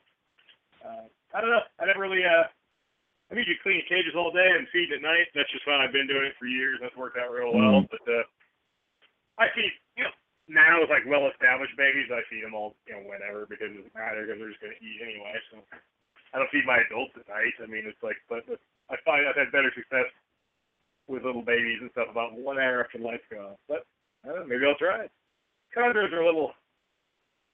uh, Yeah, they're, I'd say they're harder. They're exactly like Amazon tree bows, which I also breed those, and they're like ah, they're. It's almost like they're stupid. I don't really understand like how these things even eat in the wild. It's like you have like such a clumsy, slow strike and be so hard to you gotta like beat you in the head with a pinky to get you to bite anything. It's just like you're just I don't know. Um, How is your species not dead yet? Yeah, I don't understand. It's like it's this gangly, awkward, super slow moving, hard to get. I mean, I don't. I mean, well, obviously it works because they exist, but it's like some of these Mhm. things are a bit, uh, are a bit frustrating. In last um, how would how would baby rough scales compare to baby chondros? I don't, know. I don't know. Never had it. Never hatched any. Which does remind me. I'll I'll go check to see if I've got eggs here real quick while I got you on the phone. All right. Yeah, well, I got very low expectations. Never really saw him do anything, but that's one of those. You ever get like, uh, nah, nothing yet, but uh, you know something's going to come out of that female. Something's coming out. We're past the point of wondering if something's going to leave. Something's inside there. Well, several something. So she's going to deposit something. Uh, is it going to be good or bad? I don't know. I'm like, I tend to be a bit pessimistic, so. sometimes yeah, so do I. Everything's gonna lay slugs until I see the eggs. So Exactly. Yeah. yeah. I'd be pleasantly surprised and completely devastated. Yeah. Uh, but she's gravid. I mean, something's coming out of her, but uh, we'll see. Cool. Uh, I don't have a lot of I don't have a lot of confidence for some reason. I'm pretty good at like I've been doing this a long time. You guys are probably getting hashing up questions where you just kind of you kind of know what you're looking for, and you're looking for an animal to you know how strong was the ovulation, you know how you know you know the pre-ovulatory swelling, how kind of you kind of if you observe them enough, you know, like you kind of watch after the ovulation and they shed, how are they progressing? You know, are they gaining weight in the, right- the right spots and everything? And you kind of you know you kind of Mhm. have a good uh, you know a good idea of what you're looking at getting and stuff. I'm not getting like a lot of good vibes from uh, what I've seen so far, but yeah, I've been wrong before. I'd love to be wrong this time. I'd love to. I will breed those things. It's, uh, I hope you do. There should be No, no. more of them. But um, uh, uh, uh, there will be. It's, uh, they're pretty. I think I have a very poorly motivated male. Uh, mhm. and stuff. He just doesn't seem to be interested in doing the job. Uh, but that happens sometimes. Always seems It to does. happen with the thing you want. Always seems to happen with the thing you want to breed the most, though, doesn't it? It's never like the thing you got five of. It's always the thing you really, really want. You know? yeah. That's definitely one of them. But I'll get there. And and you would consider keeping rough scale size like uh, adults, kind of like chondros, where they don't get huge, right? Well, you know, that's another one that I don't think there's not. Most everything we know is from cactus specimens, but you can be completely. Well, I mean, if you were to look back 10 years ago and ask how big green tree pythons would be, they'd say, oh, 1,500 grams or something that's completely not really true, is it? You know, and Yeah. stuff. So it's what is, you know, how many wild specimens of, of rough-scale python are even known that were, I mean, not very, a handful. You know, Yeah. million capture-bred ones, but what is their natural size in the wild? That's what really matters and stuff. And you kind of be, be pretty far off the mark when you're talking just purely based on captive specimens. So I don't know. I mean, they're close. To, they're basically, you know, they're related to carpets, but they're probably a little bit more close related to the chondros. Although there was a more recent paper that kind of put them a little closer to carpets than chondros. But they're in that group. I mean, suffice to say. Mhm. It, they are. If you look at the size of their egg, it's like exactly between a chondro egg and a carpet egg. It's like they're right smack in the middle in terms of egg size and everything. So it's kind of, you know, mine are clearly mature. And, you know, 500 grams for the male. About they're mature at right about my anyway can be mature at right about in between the size of the you know my female's a little smaller than I would breed a carpet at. Male's probably you know in the same, but not not by a lot. So that's think they're in that wheelhouse there somewhere. So, I don't know. They haven't been bred in enough numbers for long enough to really know. There aren't any 20 year old captive bred rough scale pythons around to know. I'm sure they are Hmm. capable of achieving 20, 30 year lifespans, like just about all pythons are, or longer even. But they haven't been, no one's been breeding long enough to really know yet. And things like making animals, you know, larger than they're supposed to get, that'll take a toll on life expectancy. But it hasn't, yeah. we haven't been breeding long enough in captivity to really know and stuff. And people will, so it's entirely possible that they're actually should be smaller than people think they are. Uh, because that, there's been ample evidence of that happening with other species and stuff. So we get this notion that they're supposed to be five feet long, and we just make them five feet long. Well, it's like, well, you might be able to get them five feet long, and maybe five feet long they'll even breed. Will they live 30 years for five feet long? Do wild ones get that big? I don't know. My first trip to Australia, I got actually uh, got to handle one of the original wild caught adult males, one of the founder ones that started the captive population of the Australian reptile park. Uh, that's This cool. is an enormous head, and it was maybe four feet long, maybe with this giant head on it. And you know, but I don't know how big it, how big was it when they caught it. You know, I don't know. I mean, it's, uh, was it already an adult? It's, it's such a remote area. It's not like you're going to see a whole lot of you know field collection of these things or any you know data from that. So Mitchell Falls is a pretty hard place to get to. Yeah. Do you do you think that we're eventually going to start seeing things like I know the Oenpelli project is they got one clutch in the ground, so Yeah, only a handful of babies. I think that given the long view, and the long view can be pretty long, think you'll see all that stuff. I mean, did you ever think you'd see rough scale pythons? never. No. Albino olive pythons, albino Yeah. Darwin carpet. No, and all those things entered the United States perfectly legally. I mean, it's, so it's, I think, you know, given the long trajectory, I think you will see Oenpelli pythons at my house eventually. It might be 25 years from now. I, I can't imagine it's going to be very soon, but it's like, given the way the world works and everything, it just seems like, you know, uh, they will, I mean, they'll end up at all the Australian zoos and Australian keepers and stuff, and then foreign zoos will get them, and some foreign zoos, it's perfectly legal for them to sell zoo surplus and stuff, and we've seen that a bunch of times. It's eventually some kind of way, and I don't profess to have any knowledge as to when or how, and there certainly aren't any enough captive ornaments in existence, but at some point, 20 years from now, I'll probably have some. We all will, probably. It just seems that that's that doesn't seem to be any particular. They don't seem to be terribly difficult to breed because they've been bred twice now. Because what people, the articles written of late don't ever. They keep saying, "Oh, the first time they were bred legally." It's like, well, they were bred by Peter Krause a long ass time ago Yeah. and produced a few babies from them. Uh, I don't know what the legal disposition of those animals were, but they were bred. I mean, it's a, and these are wild caught adults that are breeding, which is typically more difficult than you know, breeding juveniles and raising them in captivity. So they seem to be willing to reproduce and stuff. So they'll, yeah, they'll be around at some point, but it might be a, you know, a fairly. Don't hold your breath, I guess, but uh, Where- uh, where did they- Where do they fit in the Python family tree? Where do they fit in the Python family depends on tree? what depends on what paper you read, I guess. Uh, Mm. You know, DNA is a wonderful tool for kind of divining the answers to these questions, but it really is only good at answering whatever the question you asked it was very specifically. And depending on who's doing the asking and what exactly the question was, you kind of get, you know, not all papers that analyze, you know, Australian python genetic genes and everything are they're not necessarily testing the same genes. They're not necessarily coming up with the same results and stuff. And a lot can be, you know, the sample size makes a huge difference. I mean, there was uh, uh, they were uh, you know they had been at times viewed as being basically intermediate between the scrub complex and the carpet complex based on morphology and some molecular stuff. And then I think a more recent paper placed them in Simalia with the scrub pythons, even though morphologically they're not, I don't know. I mean, it's, these things are fluid and ever changing. I think there's not really been and one problem is like, you know, how many genetically different distinct specimens of Oenpelli python could they possibly have tested? You know, it's like, what's your sample size got to be just abysmally small. I mean, and that's Yeah. and the smaller Yeah. your sample size is, the higher your margin, your the less you know integrity your results have. I mean, you do the best you can with what you have, but if you've only got a couple of specimens, it's not like they got like a hundred different wild individuals, so you can get a real decent sampling. You know, you're really not. You're looking at just this tiny number of individuals. You know, uh, and that's really it. So I don't know. Uh, they were uh, at one point. I mean, they were initially they were uh, described as being carpet pythons. The first person to look at them was at the time a pretty prominent Australian herpetologist.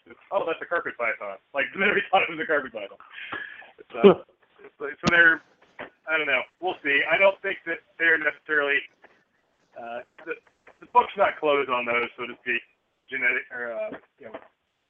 Uh, phylogenetically, I guess.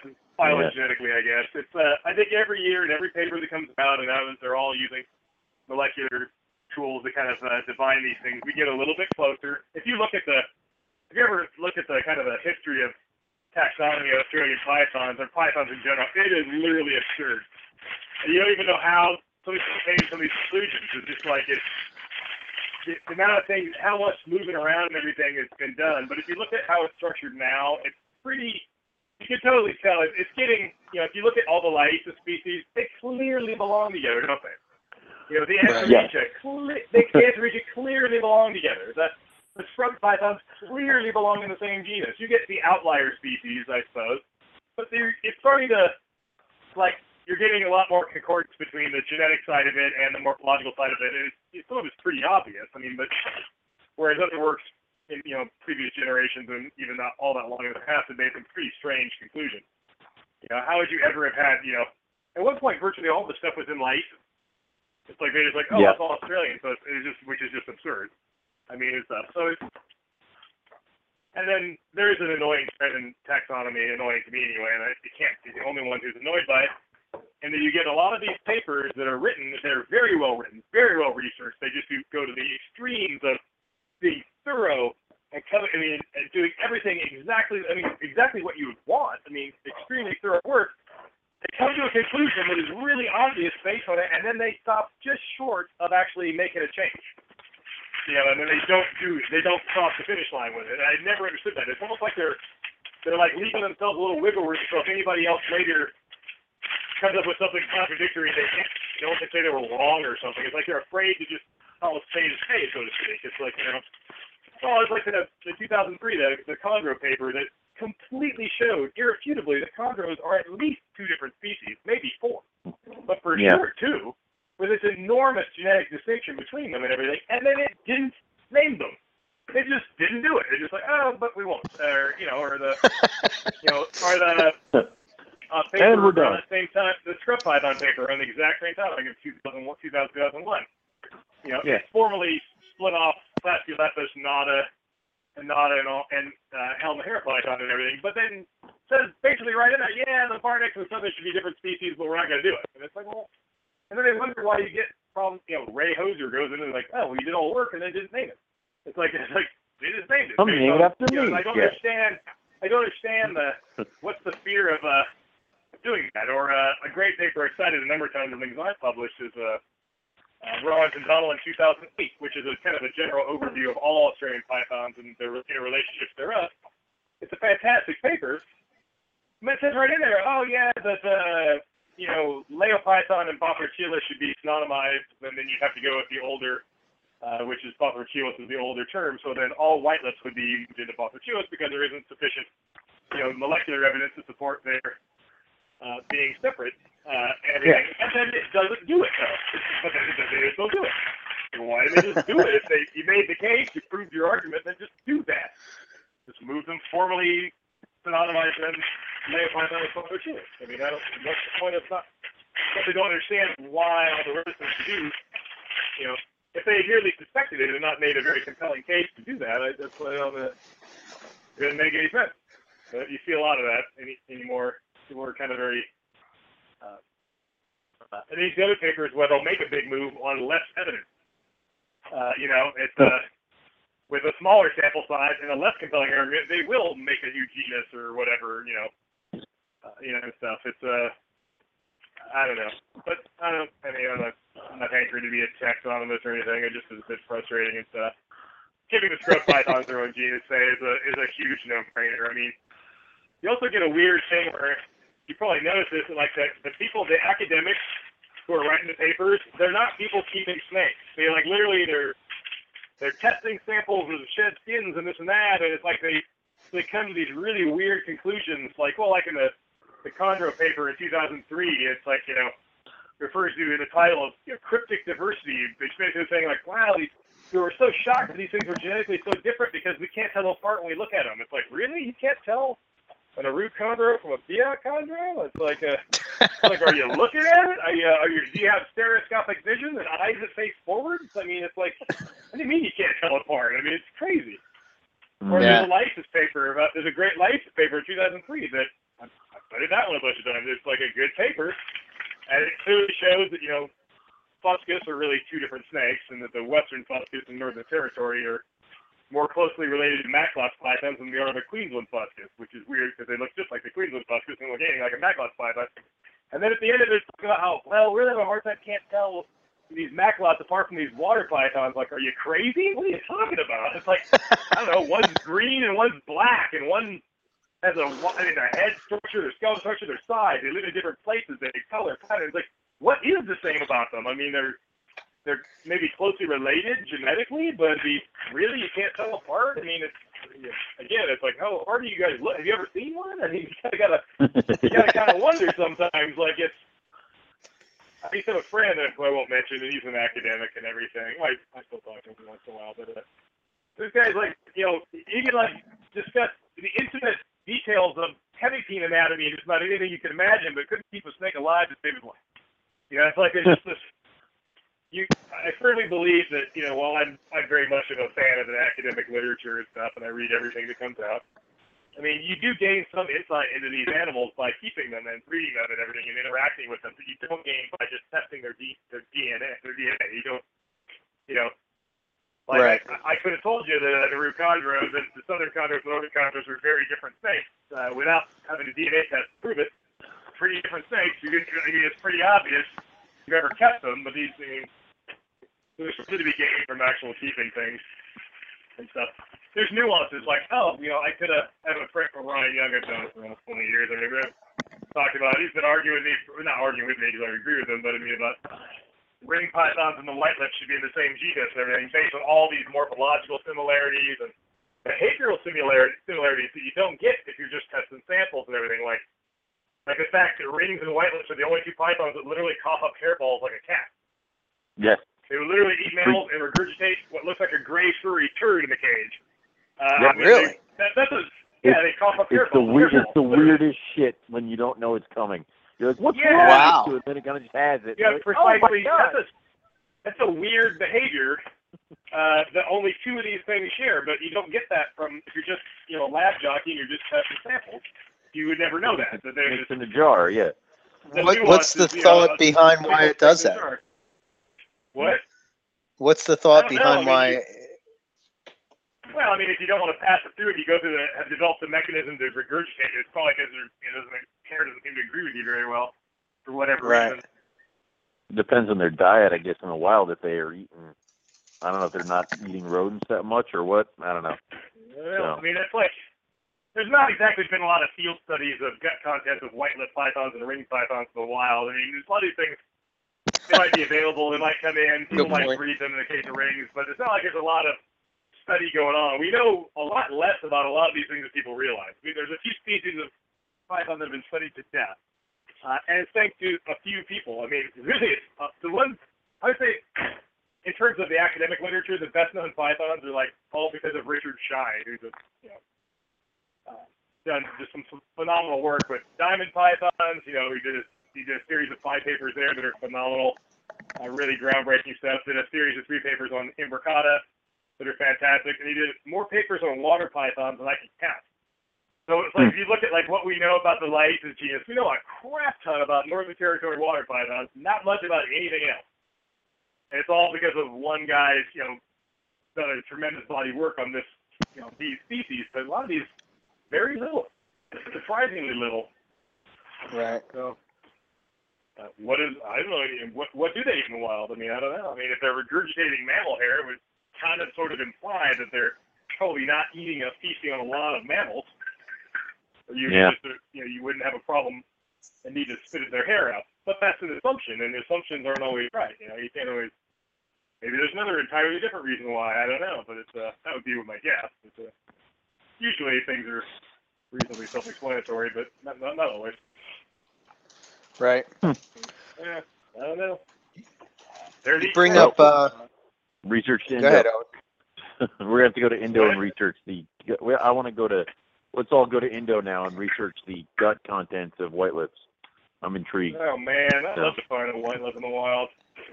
That'd be We'll awesome. be going to we'll be going to PNG with Mark. Oh, this year, really? Beginning next year. Yeah, I've been talking about it for years. For the longest time, I was like in just such incredibly poor shape that he just flat out told me you wouldn't survive. You know, it's like you physically. That that that just breaks the guy down too. It tells you you're so, in such horrible physical. You are so decrepit and in such a just a deplorable physical condition that you would not survive the hike up the mountains to look for the Boelen's python. Well, Thanks, thank Mark. For being Thank you.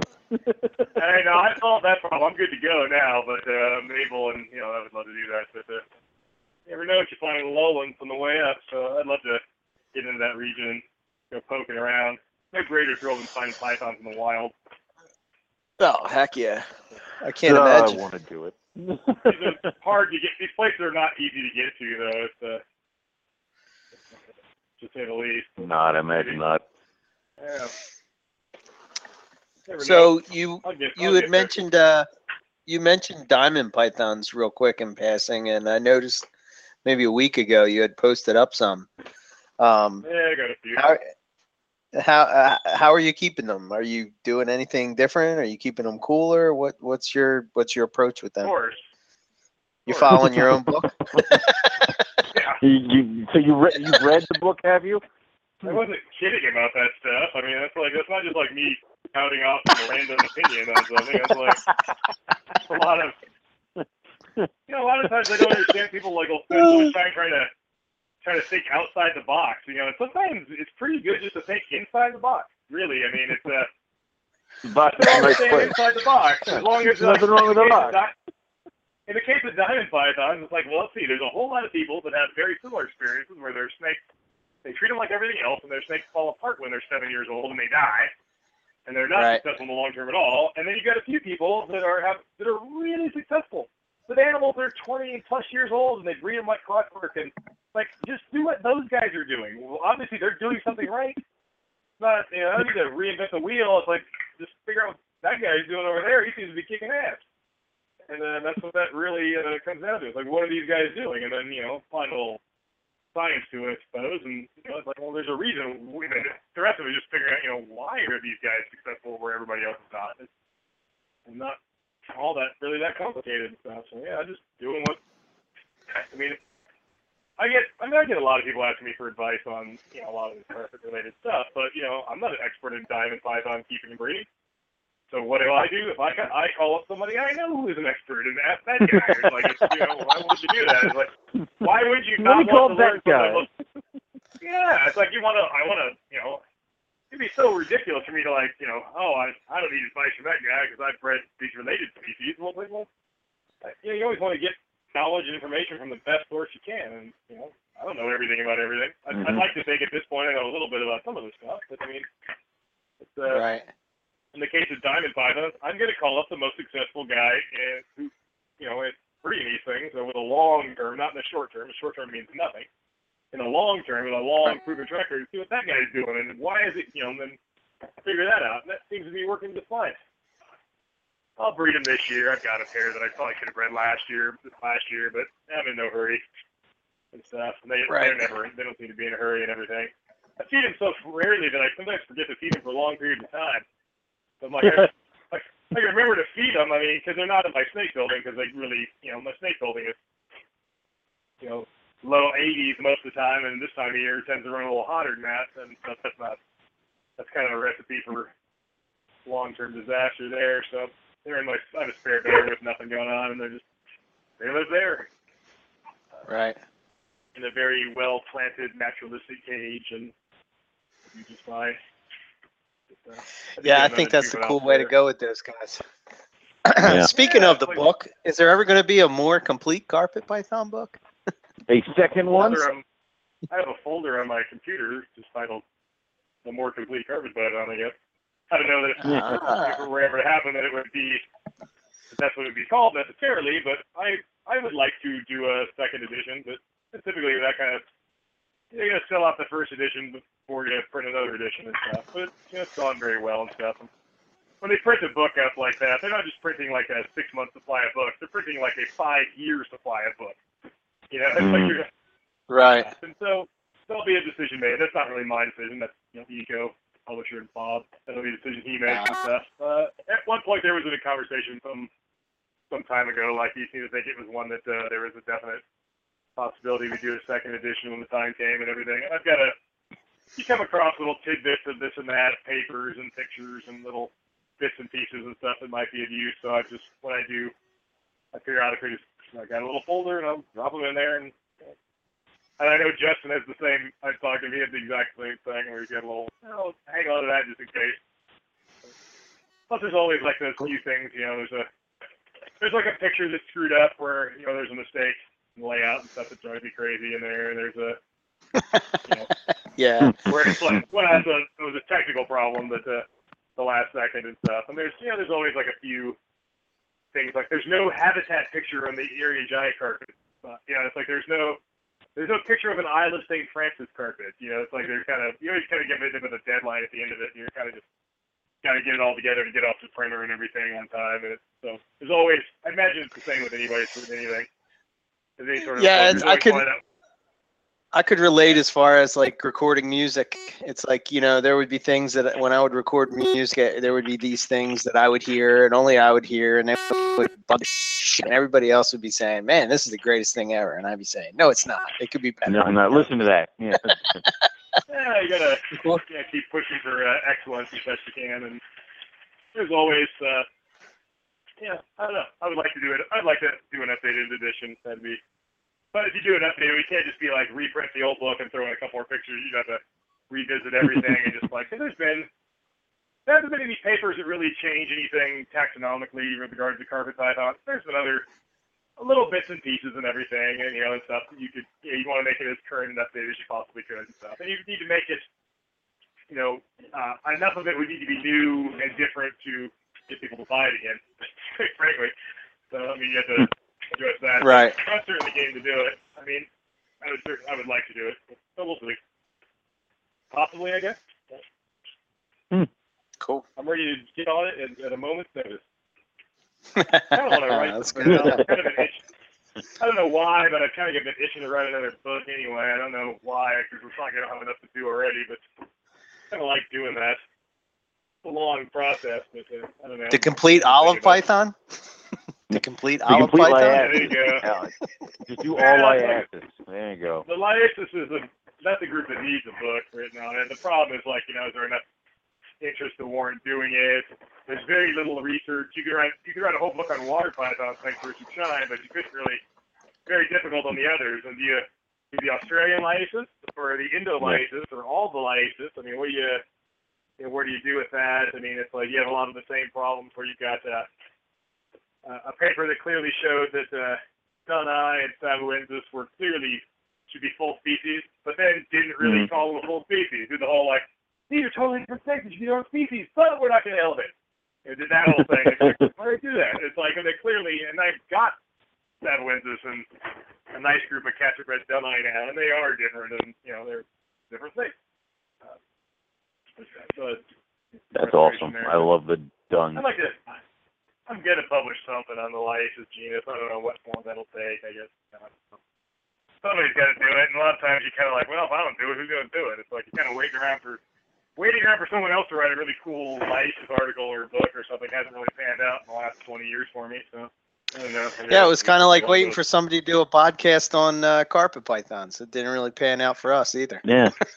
Yeah. Yeah, Weird. Sometimes, well, I think a lot of people are just too like they want to see certain things, but they don't want to, and they're just like waiting around for somebody else to do it. It's like you just got to grab it by the balls and do it, man. It's like that's really. If you think something is worthwhile and something is worth doing and something is needed in our hobby or industry or whatever, then it's like quit waiting around for you know for somebody else to do it. If you think it's important, get out there and be the one who does it. If more people did that, I mean, there'd be a lot more getting done, wouldn't there? You know. Mhm. Uh, if you think it's important, I mean, I'm like, you know, rather than just endlessly pontificating about it, which I know I've been guilty of doing that. I mean, so now a lot of these things, you know, rare species and things that I've always griped that people don't put enough emphasis on. It's like, all right, well, I guess I'll put my money in my cage space where my mouth is. I'll do it. Right. Somebody's got to do it. You know, it's like, might as well be me, right? You know, I've got all manner of strange and, you know, sitting here now getting ready to clean. I just finished 50 adults. But it's like the one Oh, wall wow. is like, well, no, it's, it's 80 because of the ones on the, I always just a bunch of, uh,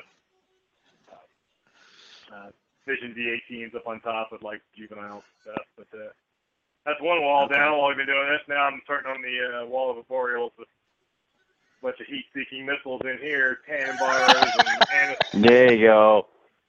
oh, the Tanimbars. Those are snakes I love to hate. I mean, I like them, but I can't figure out why I like them because they're just horrible, horrible animals. Yep. Yep. What's in here? Yep. A bunch of Amazon tree boas, some Tanimbar python, uh, rough scales, oh, some crowdless Russian gray. Those are pretty cool, and they're not too Yeah. too too horrible as far as you know, that kind of stuff goes. Anyway, How are the Yeah. Halmaheras doing? uh, I don't know. Wait for you to send me a mail. Yeah, there you go. I got a female that I had raised since it was two and a half feet long, and it is ready to go. Eating good, doing great. I've got another female that is nowhere near big enough, but she was like a baby that was just past being red. She was so small when she came in, I've had her for oh, what year did I get her? I got her in 2012, so I've had her for three years, and she was like a not much. She had to be like 50 grams when I got her, 50, 60 grams. And stuff, and I've raised her up, and he's doing well. Uh, they never seem to have like a healthy pair of those things. Uh, you know, at the same time. So Yeah. it's like I got a male, I got a female, I don't got a pair. Something will happen to the male at the last minute. You know, they're very. It's not only you always get the sense that like something like you're close, but something's still just missing. Eric, Yeah. send them in a mail. Come on. You got like what, four? Jesus. No, remember? I, well, my male died. I only have the female. Oh no, that's right. They do that. Yeah, they do that. Uh, They do that. They frustrating. do that. Stupid Halmaheras. Uh, I'm Yeah, I only, I only have a doing female, which I've a had since 2009. I've had this Yeah. female since 2009. was it the girl I Like, showed I you? would just like No. I would just like to have like a 1.1 that I could actually put together and at least have the attempt. Never even getting to the attempt. It's always like something needs to go sideways before you ever even get to put them together. It's All right. pretty Yeah. frustrating with that species. So if, if if you're in the audience, get Nick Mutton a Halmahera boy. Just send it to him. You think that'd Yeah. be easy? It's like I've got uh, I've got uh, I've got the one the the a female I've raised from a juvenile and eating like mice when I got it. I don't know if he's it's not large. Hmm. Oh, well, kind of sort of large but. She's big enough to lay eggs in my estimation, and is certainly old enough. But I've had her since I've had her since I got her as a young young import import four years ago. She's been with me for four years and grew up here. So. Do you, do you think Right. that's the secret to imported animals, getting them at a really young age? I think with this, I think uh, in a general sense, when you're talking about breeding pythons or any snake, wild caught adults are always harder to breed than juveniles. Animals that have either born in a box or have been raised their whole life in a box that don't really know much else, they're just they're not put off by that, and they generally reproduce better. Uh, Right. Males, with a lot of pythons, if you get a wild caught adult male, males will eventually usually come around because male snakes are just like male anything and male humans. We generally kind of want to get it on, don't we? You know, so males, given enough time, males will eventually breed in captivity. Even wild caught adult females will often breed in captivity, but they don't want to ovulate. Getting a female to ovulate, if it was if it was collected out of the wild after the point of sexual maturity, the vast majority of female, wild-caught females that were collected after maturity will never ovulate in captivity for whatever reason. They might acclimate, they'll eat, they might even grow a bit, they'll breed, but getting that last into ovulation seems to be really difficult and stuff. And of all the pythons, the scrub pythons are the worst for that. So if you get a wild caught adult female Halmahera, you basically just like a hood ornament. It's probably never going to do much. I mean, it's, which is unfortunate. Males, you know, but males' con- contribution to reproduction is obviously much more limited than it is with, with females. So it's it is uh, you know getting uh, captured with a high strung species like a scrub python. I think it's even more important than it is with other things. So, but you we got to keep plugging away. You know, I know if nobody tries, if no one keep people don't keep putting the effort in, then you know we're never going to get. Somebody's got to do this. It's basically Yeah. the only species of python that's never been bred in captivity, and that alone, you think that's quite a even the world's first captive breeding. That's a pretty big deal, you know. And obviously, Sure. it, it isn't easy. Easy. It's, I do think that a lot of it is that how many people are even trying. You know, it's not like there's like Uh. hundreds of people every year trying to breed Halmahera pythons. There's like how many people in the United States in 2015 do you think even had a healthy adult pair that they put to faces and tried to breed? I know two. I know two You know, two people. people that- that- that had that had a pair that were healthy adults and they actually had a chance. I know. Pretty good odds. Yeah. no, not at all. That ain't Yeah, that no. ain't much, is it? You know, it's like if you're that is not a lot. I mean, it's uh the more people you got trying, the more you will you'll invariably end up with more success because you know it's a numbers game. And I tell you, those captive bred ones, whenever they occur, will be gold because there you get that that getting that first generation is the hardest. Getting the first one. Mhm. But after that, those first generation captive bred ones that are born in a plastic tub or whatever, they, they don't know nothing else. They will be invariably just a little bit easier to breed than their parents were. And you start that long process finally with them. And I mean, they're neat things. Kind of like what you're mean, seeing with Boelen's pythons, right? Yeah. Yeah, and who is it? I mean, you've got a couple of guys that have been Mark and Phil over Frederick. there in Europe. I mean, Aberbrook, yeah, Frederick Aberbrook.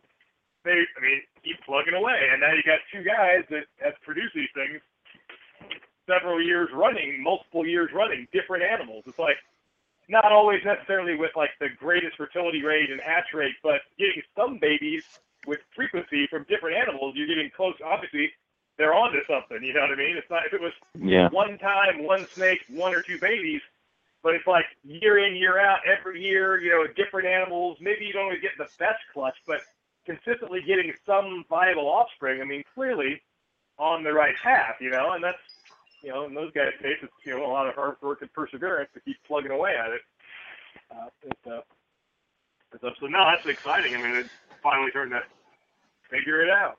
Uh, but nobody's ever going to figure it out if nobody's trying. Uh, I think a lot of people just, yeah, they, uh, they'll be, oh, you know, nobody can breed Boelen's pythons. Like, well, what are you guys doing to do about it? Like, well, get in the game and get some skin in the game and try, man. If more people tried, there'd be more success. But there's very few people trying some of these things. I've got all manner of strange species my own self and everything. I'm getting really obsessed with Candoia. I don't know why, because I eat a lot of weird lizard-eating boas from South Pacific, apparently. Oh, you're talking like Owen's language now. There it is. I love, Yep. I love them, but uh, I love them. Do you do you have any bibroni? Was that? No. Candoia bigger knife, they're No. awesome. But they are, uh, you know, I mean, when's the last time you saw a captive bred Candoia anything? Uh, almost never. No. I mean, it's like virtually never. I- You see, there are people who've bred the. I have some captive U.S. captive bred, you know, white-faced ground bones, but other than that, you don't see a lot of the captive breeding. Uh, the tree boas, which were basically unavailable because nobody bred them 15 years ago, the last time they were actually imported, and then Mhm. then some got imported, and now they're not being allowed to be exported again. So you had like a six-month window where a few shipments of them came in, and they got a bunch of them. But those are awesome snakes, kind of small, boreal, super docile. I mean, they're pretty cool. I mean, but there's a, you know, somebody's got to There, do there, it. there are mean, it's like- several animals out there that I want them to get into the country and then be established in a breeding program. So I think they're awesome. Like the dragon rat snakes, the eyelash boas, a bunch of really weird off the cuff stuff. So I mean, it's I'm like hopeful when they become stuff we can available, you can be the one who does it. I mean, it's like here. I will. like I never understood that whole like people that you know the bad I'm talking about. You hear it all the time. People are like, oh, they always like they want to wait on the sidelines until someone else gets takes a chance with the import. Someone else does the work, figures it all out, and then they can just buy the captive bred end product. It's kind of like, man, it's go the for it. fifth Get in generation game, you know? bred. Yeah. Yeah. it's like, man, if everybody does that, that's why a lot of this stuff isn't around because everybody takes the wait and see approach instead of just kind of going for it. If you think something's important, then go for it. I mean, it's like, then try it. I mean, what's wrong with that? You know, Mhm. yeah, got a whole lot of stuff like that and stuff. I mean, you know, I now have adult, well, not adult, but adult and near adult groups of every species of Candoia that you can get. I've got, you know, Tasmai, Paulsoni, Carinata, Car- I mean, Carinata, I've got, uh, you know, you know, Bibroni, I've got all that stuff and everything. Yeah, at least five of everything. Because when once we saw a captive bred Halmahera boa, uh, effectively never, or a captive bred Mhm. Piper boa, which are pretty neat snakes, really, but you just don't ever Yeah. see because nobody, because nobody, and the biggest reason, it's not like they won't breed in captivity, nobody bothers to try and stuff, and that's kind of, I don't know, kind of sad, really. It's important. That's the lesson of the day. If you think something's important, that something should be bred in captivity, breed it in captivity. Go get it. Don't Yeah, wait for go somebody get else to do it. I mean, if you think it's important, do it. You know, and it'll get everybody guarantees success with anything, but it's worthwhile doing, then, then then go for it, man. Everybody, and there's so many. We have a lot more species available to us if more people would do that. And conversely, if you see somebody did breed some rare thing, support that guy. Don't buy the wild caught import. Buy the guy's captive bred one.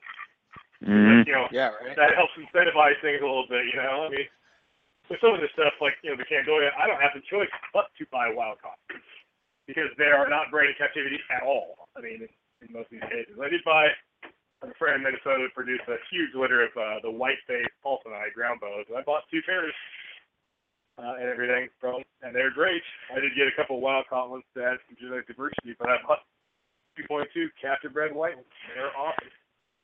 Yeah. Cool. Yeah, I got the I got the pair of baby golds that are captive born and bred, and I'm excited for them to raise them up. Who produced those ones? Uh, Steve Tillis. Oh, he actually bred them?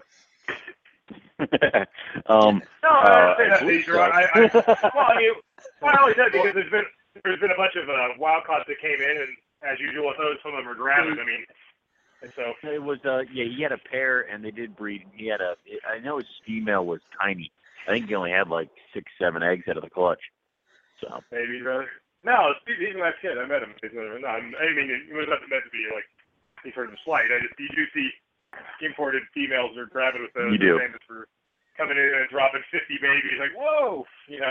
yeah, yeah. stuff, so. But yeah, he actually uh, I want to say that his female was so small she couldn't even coil the eggs. So They're both. They it's don't, they kinda- don't lay eggs, so. No, I was talking What about talking about, gold face white lips. What? Gold face white lips. Oh, white lips. Oh, you're talking. I'm still Gold-faced Candoia. white lips. like, White lips, like, what are you not talking Candoia. about? Bo is What are you eggs. talking Out of your mind. It's a- That was officially gone to shit.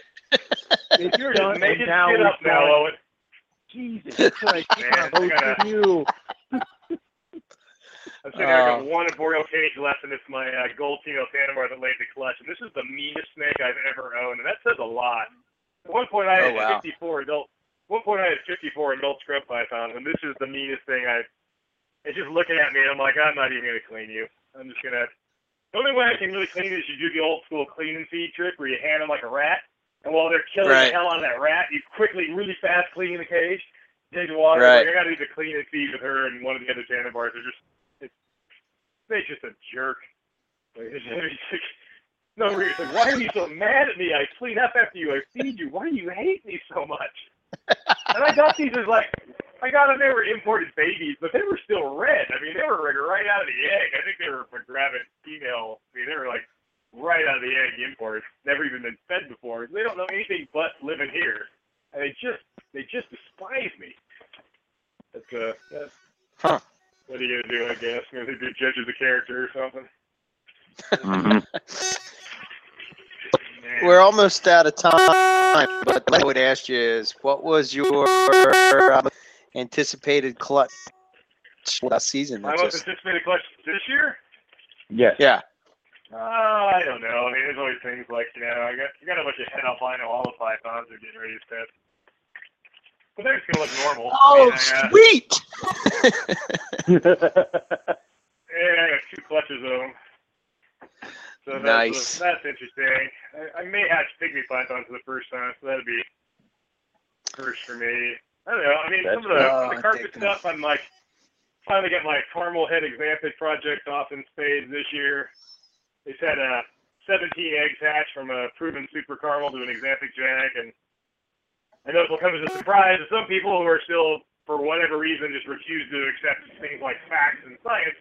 But once again, my proven super caramel female, 17 eggs, 17 caramels. There's not even they're all.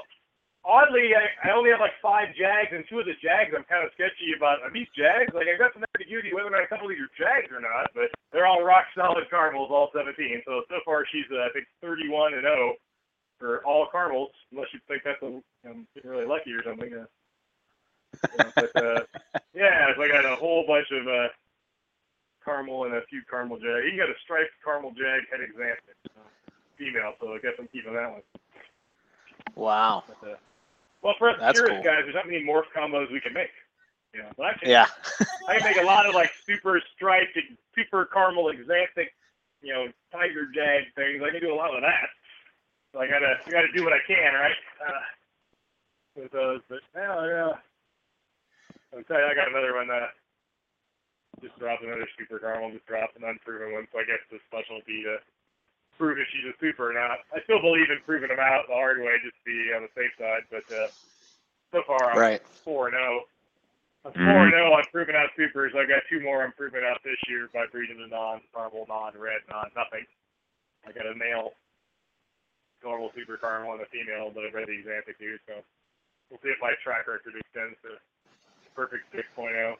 I'm bound to get you know crap out one of these times, but now I can just breed individual axanthics though and stuff. I don't have to use normals even more. Uh, you, you're speaking my language. I want some more Xanax.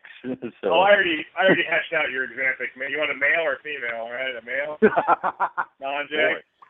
I gotta get a, get a boy. I gotta get another one. I just hashed out five, so. Nice.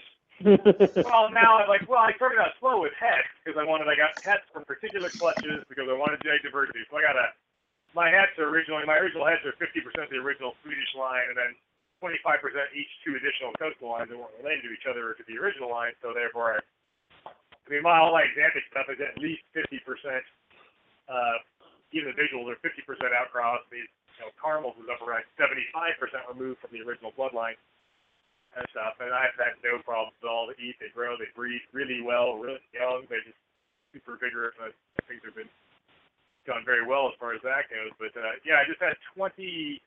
I just had 23 babies out of 22 eggs Jeez. uh, from the axanthic jag to het axanthic. I think I have something ridiculous. I think I got seven male axanthic jags and five male axanthics. It was a ridiculous clutch. It was like 17.5 or 17.6 or something, just absurdly male heavy. But I did get uh, I did get five axanthic, non-jag axanthic males. So Ah, a, there we go. great, I'll have a great selection for you to choose from. Huh? Yeah, very good. I kept I kept a couple of them. I got a set of I got a set of twins when they were just het axanthic, so the clutch. So uh, then I got the I kept all my visuals back from last year. I need to. I can release this year. I've been hoarding what I produced visual wise, or a lot of them. The first year I kept all the visuals. So I didn't have any. So I started with Hatsline to keep those back. Now my own visuals that I made my own visuals. But if you're like obsessed with the lineage of these things and the ancestry, it's like you almost have to do it that way sometimes. It's kind of so this year is breeding like axanthics that I produced myself to super caramels I produced myself, but I well, I got you know it sucks being me sometimes. If you gotta you can't just buy some awesome stinky smell, you gotta go through this crazy background check to vet its ancestry and stuff. And then you know I just I paid eight hundred bucks for a pair of normal Douglas the other day, but it was like they checked all the boxes and they were beautiful and they the background checked out and I was able to verify everything. It's rare. Back to harken back to your original point with people like, oh, you know, new breeders don't have name recognition and everything. You know, sometimes they don't think they can sell stuff. The guy I bought this from is nobody you've heard of, really. It's like it's not a high level guy at all. It's a you know, a guy who just started breeding snakes. He had the right animals with the right background, and I bought it from him, and I gave him actual money. Wasn't a trade deal. It's like I had to break out the wallet, blew all the dust off of it and everything, and I should have comic book. real, you know, kind of top dollar compared with normal jungles, but it's kind of a so it, It- it's what you Anybody- need. Yeah. Well, the animals were what I needed, you know, ancestry wise, and the quality was what I was looking for, and that's what he wanted, and I, you know, if, if all the other boxes checked, you kind of had to sure you got to buy it, you got to do it, you know. Yeah. Um, it's probably is easier to sell things when you're a better known breeder, I suppose, but it doesn't mean you can't. Uh, and if any of us that are, I guess, at that point where we are, I guess, well known as far as being a breeder of this or that, I mean, it, that didn't just happen. That didn't just fall out of the sky and land on us. I mean, that was you know, kind of built up over time and quite intentionally in most cases. So it's like you got to start somewhere and everything. I remember when, you know, I was at that point, you know, early on and everything, and it's, you know, Rome wasn't built in a day, so to speak. But you, anybody can do that. I mean, be careful what you breed. Only focus on the best quality animals you can, and don't rip anybody off. And it will eventually you'll get there. It's like if you've got Yeah. good stuff and your reputation is good. I mean, it's like, you know, it's like you ever do right by your customers and everything, and you will slowly but surely you will through a good reputation. Yeah. Nothing, uh, nothing, uh, nothing weird about it or unusual. It's like as it's always been. I mean, it's, uh, the magical here. So yeah, Pretty it's like all the- straightforward, right? old expression, you know, of like if you if you do right by somebody, they'll tell somebody they know, but if you piss somebody off, they'll tell everybody they know. It's like you gotta a good reputation is takes a long time to build up and it's very easily destroyed. So you gotta really and some people don't ever seem to they people making the same mistakes and they're playing pretty fast and loose with their reputation and stuff. I saw again I won't mention, you know, who it was, the name would, you know, would be recognizable to some people and I was pretty surprised. Mhm. And we're not talking about a major player in the grand scheme of things, but a person who you've been following Morelia drama lately, uh, you know, in the last the last however long and everything. I mean, it's uh, supposed to seem to imply like you know they got a whatever breeding result, you know, and everything, and they were. It appears like they they they must have run two males, like an albino and a tiger, to the same female. Like, well, I'm not seeing any tigers, so that means these babies are all het albino. It's like, whoa, no, it doesn't. I mean, it's like, dude, you, like, oh, you, mean that at whoa, just, oh my God, it's like that's like you can't even. You know, you put two males there, and you think you can tell. You know, if you put a zebra to a female and a jag to a female, and I guess the female's normal, I guess you know who the zebra's big daddy is and the jag's daddy is. But anything that isn't one of those two things, you don't know, and you can't guarantee. Especially talking recessive stuff, and you see this kind of thing all the time. People are like, oh, I'll breed this albino, you know, whatever, and I bred this Mojave ball to this female and whatever, and you know, it's like, well, why did he get you Mojave? So he must all be het albino. It's like, no, no, Like that's not what that of- means. Sperm storage and dual paternity. It's like, oh my god, like you guys are. You, you wonder what happens. Like if you think, even if they legitimately think something's what it is, they tell something it doesn't pan out to be, you kind of just rip somebody off out of ignorance. It's just kind of, I don't know. I mean, I, and you see that kind of thing, uh, you know, all the time and stuff, and people don't really, I don't know. I'm paranoid. I'm so paranoid about that kind of stuff. Like I, I'm not even. Uh, with the you know with the carpets and everything, I don't have a lot of recessive projects. It's kind of a you know like, I I do, but I'm not like playing musical males or anything. It's like this is the male, and if it doesn't work out, it just doesn't work out. I mean, there have been a couple of times where I had genetically identical males. You know, I, I had two Yeah. granite males, and if you know, one didn't breed, and then I rotated the other one in, and then I had to make a notation that this is you know I can't rule out the possibility that it wasn't this other male. I had an ivory jungle clutch years ago, and you know. I couldn't be sure. I was pretty sure it was this one, but I couldn't be totally positive it wasn't the other one. So I had to note that it was more than likely one, but you know, the lineage that there's a possibility this other male could have been the sire. It's like you can't, you know, but they're effectively, you know, if the animals are brothers and anything anyway, they're not really not a huge deal, I suppose. But you got to be upfront about that. And playing Mhm. fast and loose is like recessive genes, and it's like, oh my god, you you, you can burn your reputation out really fast when things don't turn out to be what they're supposed to be tough because you just Yeah. didn't even did, didn't get it at that grasp it at that level. So I don't know. Guard your Yeah, reputation jealously, I suppose. That's one of the things I'm worried about with uh, caramel and super caramel. That's why I'd much rather sell you an ugly super caramel for the price of a caramel as opposed to, you know, trying to get you to turn it out not be a super caramel, but Yeah. you, you, you I can would pretty much tell those apart.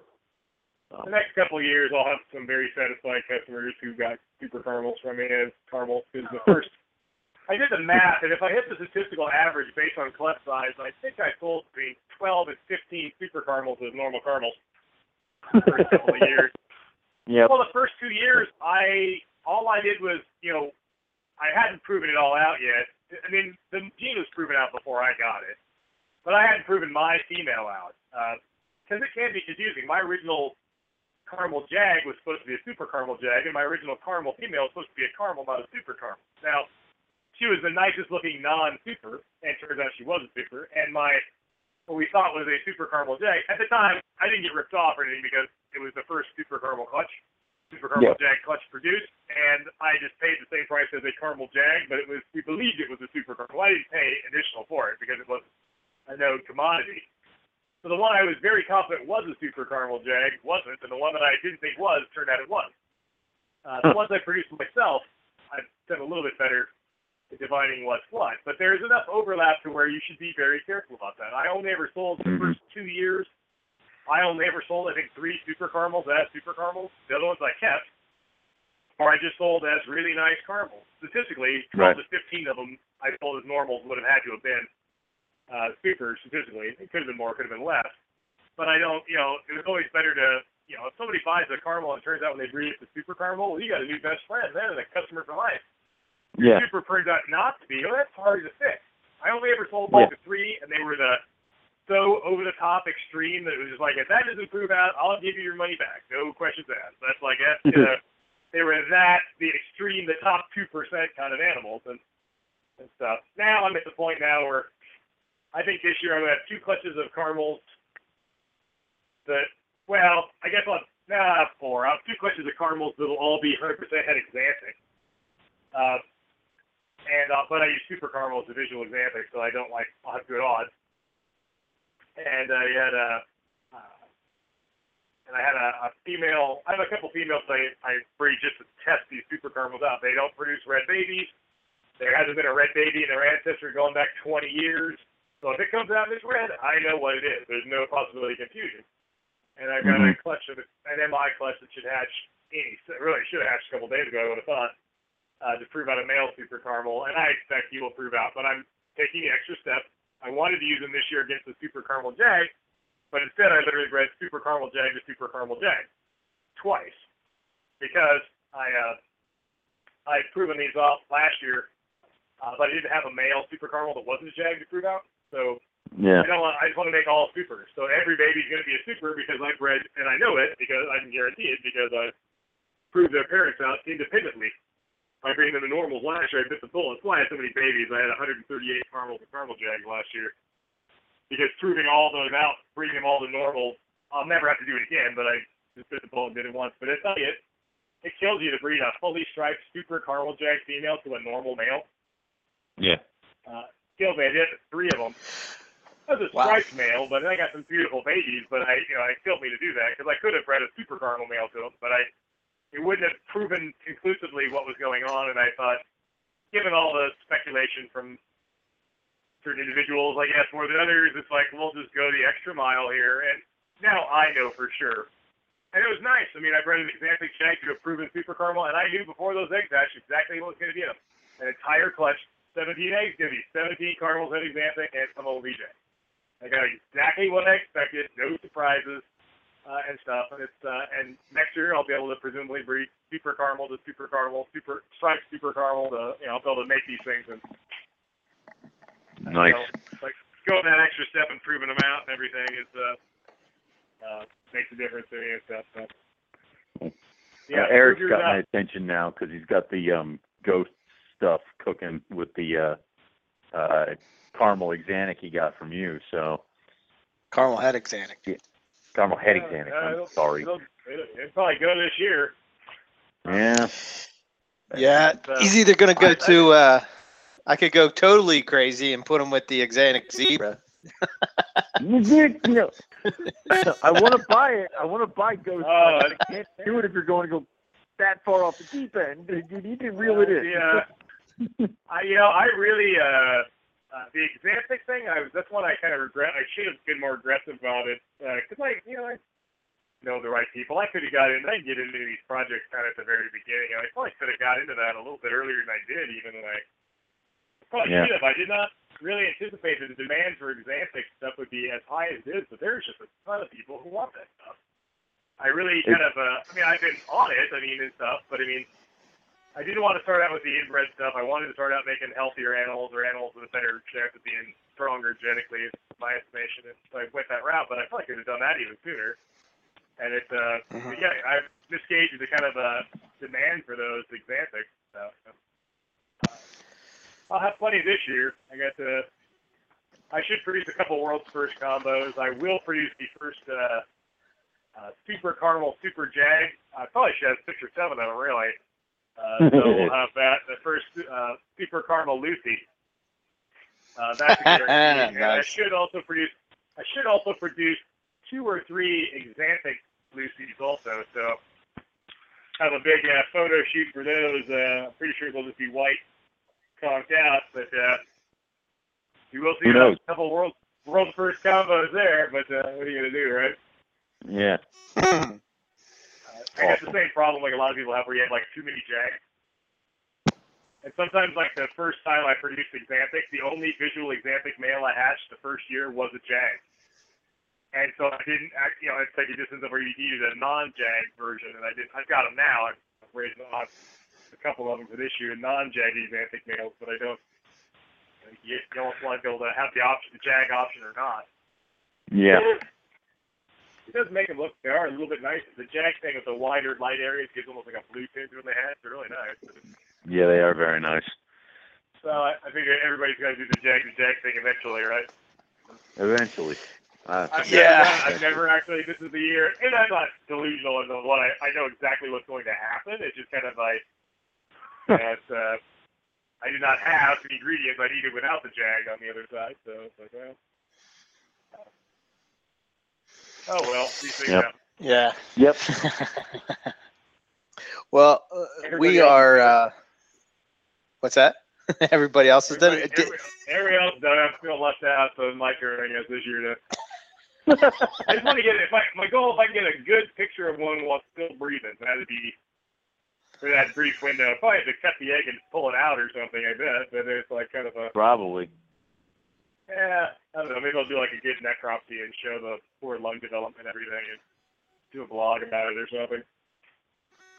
I do have a. I'll, I'll plug my upcoming blog and radio show now. Though I do have a pretty interesting. I did hatch something kind of Go an it. anomaly, another another genetic anomaly that should be impossible, but I did hatch one. So uh, I'm going to do a blog about it. and I'm going to have uh, Dr. Travis Wyman, who's a he's pretty some ball pythons, but he's uh, actual geneticist. Why not have him on? to discuss- Was that I know uh, what- a splunt? I A know what- splunt I know what. guy? Is that the guy that goes by a splunty? Is that the guy that was just on the Yeah. um, Royal? Uh, yeah. Okay. Yeah, I uh, I've had him on as well. Uh, real good guy.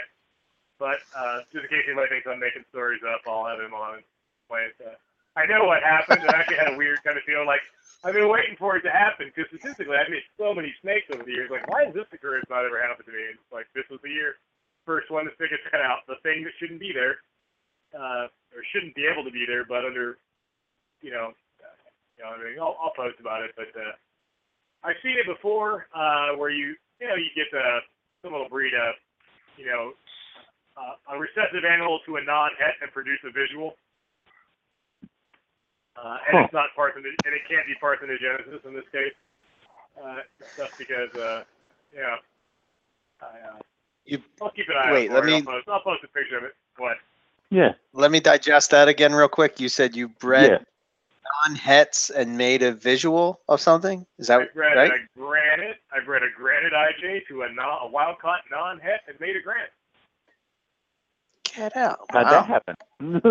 Well, it, it is possible under very under very specific circumstances. It is possible, uh, and it's and it's, it's very complicated if you were to breed this animal uh, at that point. But that'll be the topic of discussion. I got a picture of it coming out of the egg.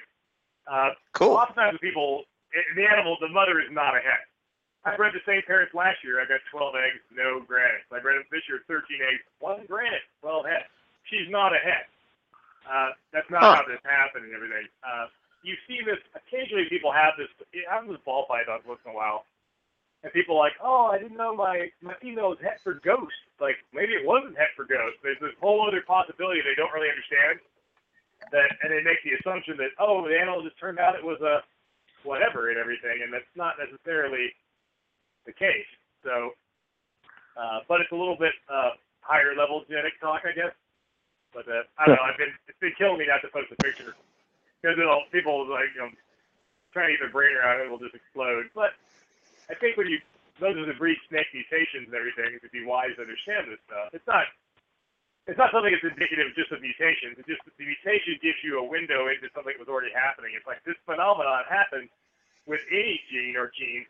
It's just that when it happens to occur at the locus where one of these color and pattern mutations occurs, it allows us to visually see something that was going on behind the scenes anyway. And Right. and it just you know it allows you to visually see it and stuff. So I'll uh, we'll talk about that. But yeah, so I've got a Cool. I wish it was a female because if it's a male, it's more problematic. But it, it's a boy. But it's uh, uh, but it is uh, I almost like have to breed it out of some sort of weird curiosity, like a chimeric paradox I have, because it's like uh, the collection of genetic misfits. but uh, yeah, I don't know. Keep an eye out for that one, I guess. Where do we cool. find your blog at, Nick? Uh, it's Yeah. on HerpNation, of course, which I'm pretty much uh, part and parcel with those guys now. Got some good friends for Yep. years, and now I'm fully on board uh, the HerpNation team as far as uh, you know editorially and you know running things on the day-to-day basis and all that. I write for them, and then he, as if I didn't have enough to do with all that. Oh, I need to have a blog too, so now I have a. I think now I have a column in every issue. I write feature articles. I have a blog. I help run the day-to-day operations of the magazine and everything. I have a podcast. It's like, there's not. I mean, yeah, just Nick needs another job to do, apparently. So, but uh, I put it on my website, but uh, there, you know, on my Facebook page and stuff. There's links all over the place. I put one up. I'm ready to type up another one tonight, probably. Uh, next couple Cool. will be very. I saw your generic. last one was on uh, maternal incubation. So uh, I know a lot of Yeah, our well, listeners have questions on that. So Mm-hmm. one of these days, I've got a giant article on that. That's kind of this giant thing that I've been gathering statistical data for like six years on, embedding Right. probes and clutches and all this. I need to just every time I almost get done with it, then I get busy and I was like, ah, because it's always hatching season. Like, eh, I'll just get next year's data. But I'm gonna finish that. I'll publish it probably as a feature around the time eggs are being laid, so that it's like timely. You know, about the time people are considering that as an option. But there'll be a lot of statistical information in there and stuff. It'll be pretty meaty and stuff. But that's and I want to have more species, so there'll be. It's not just. I've done olive pythons, antaresia, ball pythons, all the carpet pythons. It's more than just you know a couple of carpet clutches. It's a lot of clutches and a lot of species. And three Right. genuses and you know trying to get more four genuses actually. Uh, trying to get to you know so I can say a little more than just as it pertains to carpet python. Because some of these species are very good at it. Some of them are pretty awful at it, really. Uh, it's nothing to us. Their ability, python's ability to maternally incubate eggs is not evenly distributed. Some do are very proactive, some do not, and different strategies of how they go about it, and you know can bring about this. Some species I highly recommend it, some I would caution against it. You know, having done it, and Right. stuff, so, uh, multiple times down Huh. all these groups. Now I'll get get that done and yeah, all kinds of stuff. The next couple blogs will be more genetics oriented and everything. I'm gonna, uh, you know, update my chimera, uh, my my super zebra, zebra, super zebra, Frankenstein snake. I've got some it's colored up. It's starting to color up a lot now and stuff. It's pretty bizarre. Kind of an update on that. Blogs are kind of. a I love that thing. It's it's Yeah, really a freak. I, that's I'll, cool. I'll try to breed it just out of some. I'll try to breed it just out of some sort of curiosity. I have a Right. couple of super zebra females that are ready to breed this year. I don't know what to do with. Cause I, see, if I, if I was a morph guy like you guys, make, uh, like you, Eric, and mixing it all up, I, I wouldn't have to worry about what to do with a super zebra female. I, got, I have two adult, I have two adult super zebra females, and I frankly, had no, I just couldn't sell them. I was like, I just like, I don't have one of these, and they're both girls. I just kept the first couple. They're both ready to breed. Just cleaned one them while we're talking. Uh, they're ready to go. I don't have any idea what to do with them though. Uh, Right. Maybe put an ivory with them or something and make a whole bunch of ivory zebras or something. I don't know. Yeah, There you go. a few more months yet to figure that out. Well, yeah. I've got nearly adult ivory zebras from the first time I did it. Get that project to the next Oh level. man. One of these days I'm gonna have to to take a trip to see uh, what hidden gems you have at the Inland Reptile. Yeah. That is always a little something, something. Uh, yeah, well, some of the, well, that's the nice thing about being the breeder. It's like you can just forward back whatever you want. I got, I never sold any of the ivory zebras. I never sold any hypo het striped Bredls. I kept all of them.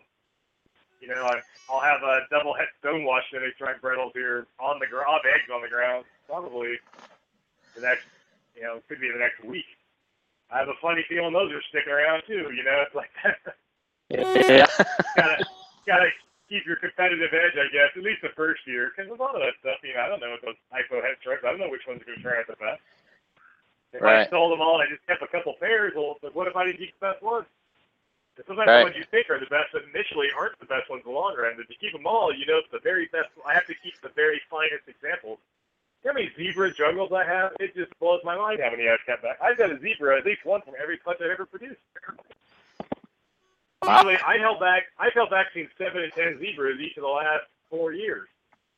Um, hmm You don't keep them all forever, and I don't breed them all. It's like, but you don't know. Right. It's like you keep back the a good group of what you think of the cream of the crop, and you hold it back, and you see how they color up, but then you breed the best of those. Then you repeat the process, and it's like I gotta, you're really aggressively pushing for. At this point in my herp career, it's like I cannot have kind of the average thing. It's got to be. I don't have any space left. It's like if it isn't awesome, I don't have room for average. It's got to be exceptional. You know, and you don't know always what that is, which one that is. So you got to just cast a wide net sometimes, and just well, you're always looking for that that one animal that there's one in every clutch that just takes the project to the next level. You know, there's you know there's going to be one if you have 20 eggs. There's going to be one out of 20 that's going to be the one that goes to the next level of uh, of quality, and you just got to keep pressing on. It's like, or you get left behind because there's if you're not going to do it, somebody else is, and uh, hmm you know, you can't uh, you can't maintain a level of you know whatever you know, you know long, longevity in the business and be able to keep doing this for a living like I do if you're not uh, if you don't have the good stuff. You gotta always have the good stuff, and that, so Right. that's why I've got 18 hypo het stripe Bredls sitting here from last year. 18 of them. Really don't want 18 of them at all. At Right. some point, I'm going to have to thin that herd, but I need to know which ones that maybe at 18 months, which ones were the best ones. And keep those Right. ones because I want the best possible offspring, you know. And it's like, you, but you don't know. I I cannot count how many times I've had to buy my own offspring back from people. Kept back a couple, sold the rest of them. Then the ones I sold turned out better than the ones I kept back, and then I'm trying to buy back my own babies at three times what I sold them for, and that sucks. Uh, Yeah. So, but it, you know, it happens. So that's uh, that's what you got to do sometimes. All right, well, I should let you guys go. Sounds like you're trying to get me off the phone, and as usual, I won't shut up. no, yeah. We, we cut off anyway. So, all right. Uh, Nick, for uh, inlandreptile.com, right? Uh, Inland Reptile. You can check out your uh, uh, podcast on uh, herpnationradio.com or herpnation.com. It's all just HerpNation through HerpNation.com. It's all there. Uh, Okay. But uh, everything's there. Blogs there, radio shows there. Stuff. It's uh, I should have a new episode of that, in two or three. I'm trying to get like three or four of them recorded in advance, so that when I'm pulling my hair out with all these baby snakes, I'm kind of uh, it's going to send out into the future a little bit. Yeah. Makes sense. Give myself a little bit of a cushion. You know, it's uh, it's hard to do Yeah, it it- regularly, as you guys know. You guys are the most regular guys in the business. Yeah. That's something that Eric Yeah. wanted that from the get go. rain or That was the shine, deal. sleet. You guys are literally well. Look at this week, a tornado watch, and you guys are on anyway. It doesn't matter. you know, you guys get you guys be get hit by the tornado, and it still be on, and that matters if you consistently just always on. You guys, you know, on Tuesdays you can always you may not be able to count on much, but you guys will be there and stuff. And that's uh, And it's hard, and I would have not thought. I didn't think it was going to be as hard as it is either. And now that I I do it myself, it is damn difficult. Life kind of gets Yeah. in the way of stuff. But you guys, I have a, you know, uh, anybody thinks it's easy, just oh, let's do a podcast every week. It's like it's not easy to do and stuff. It's uh, it's a real commitment of time and stuff. So you guys, uh, give a round of applause for that for sure. And stuff. So, Appreciate it. a lot of No, your, you- legion, your legion, your legions of fans appreciate your uh, hard work and uh, uh, consistency every week. So, but usually not in the middle of Yeah, a that- parade or anything. Yeah, usually not. Yeah, we actually- So. We actually did get hit by a tornado down here because Zach is is messaging me that uh, the boulevard shut down and trees are all over the place. so Yeah, uh, shit, I actually uh, got sunlight. Well, the storm passed. I'm good. There you go. Yeah. uh, All right, guys. Great talking to you as always. Likewise, thank you. Thank you. Bye bye. All right. Yeah, I don't know if uh, you if you guys caught the uh, last episode of Nick's podcast, but uh, was uh, he talked with uh, Dr. Uh, Fry uh, about his uh, recent book uh, on revenge, and it was uh, really a good show. So you should check that out.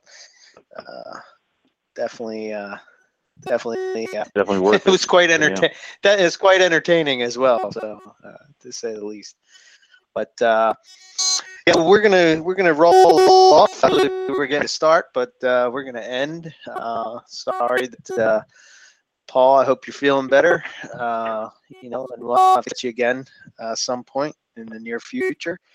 Um, you know, um, I don't know. So next week we are talking with Andy Grossman from that's at Sun Sun oh shit Sunrise. this is Mhm. sunrise or sunset. Oh damn it. Uh, No, yeah. Anyway, to do with the sun. I suck. I'm sorry, Andy. Anyway, um, he is uh, talking to Antaresia uh, with uh, Mr. Uh, Mr. Because uh, he is uh, quite quite the prolific breeder of uh, of Antaresia. He has some carpet. He also does royals and a couple of other things here and there. So uh, should be interesting to talk to him uh, about them.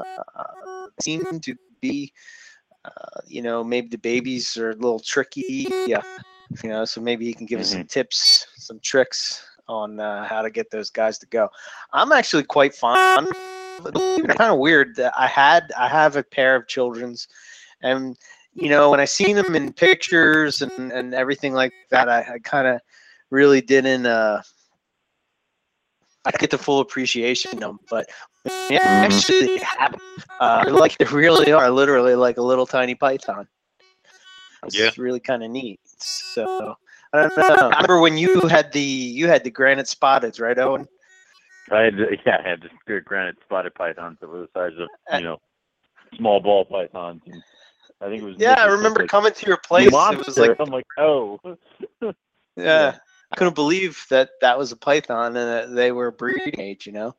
So, uh, so yeah, it should be cool to, to talk to him. Uh, the week after that, we have uh, John Battaglia coming back. Uh, a lot of people know him as Sloop from MP days, Nice. but uh, he's from Morelia Trophy Club. He, he came on the show a long time ago, way back in the very beginning of when we did this. We had no idea what we were doing. Yeah, so yeah.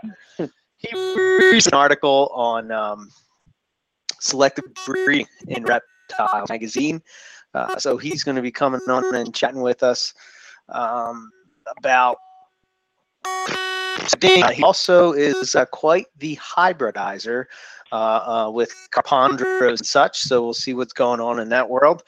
And uh, you know, if if you if you've ever heard uh, the line of jung- diamond jungle jags as uh, gamma line jungle jags.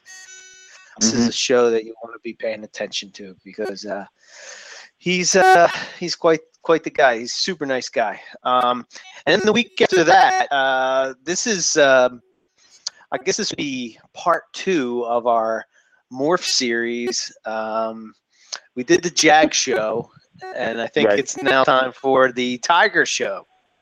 Nice. So we're going to be doing a show on the tiger carpet python morph. Uh, we're going to go into the history and, and, and such and uh, what's been done with it. And I kind of think of the any better guest to come on and talk to us about that. Uh, usually we're doing these. Howard Redding. But, uh, what? Not Redding. No, No, not Howard. Then Redding. Howard, then Howard Redding, right? Yeah. Nobody else but the No. Tigers, but Howard, right? Oh, No, Jason Balin. Jason. Oh yeah, oh yeah, that guy. Oh my goodness. Blasphemy. Sorry, Howard. I'm not trying to say that you're not a good tiger. Good lord, give the guy, the main guy, some cred, man. Um, anyway, he's going to be coming on, and we're going to be talking about, uh, you know, I mean, Jason is pretty much the guy when it comes to tiger, uh, the tiger morph. Uh, he's worked with many projects with it. Uh, he's doing some uh, some cool stuff. So can't wait to talk to him about that. And that's kind of what we have lined up. Uh, for us, uh, MoreliaPythonRadio.com. You can uh, check out the site uh, for updates and news and everything that you uh, would want to know uh, about Morelia Pythons or uh, the show or about us is all right there. And also about the guests right there for you to check out. Uh, if you send us an email, info at MoreliaPythonRadio.com. Uh, you can download the show on iTunes. Uh, you can subscribe there, uh, you know, every week. Like I said, we're pretty consistent uh, with the show. Uh, so every Tuesday night, you'll get a little down iPhone or iPad or whatever it is, and be able to listen to the show. Um, what else? What else do we got? Uh, um, I think that's it for Morelia Python Radio. So I guess the thing left is me, EB Morelia. Yeah, it is you. Uh, yep.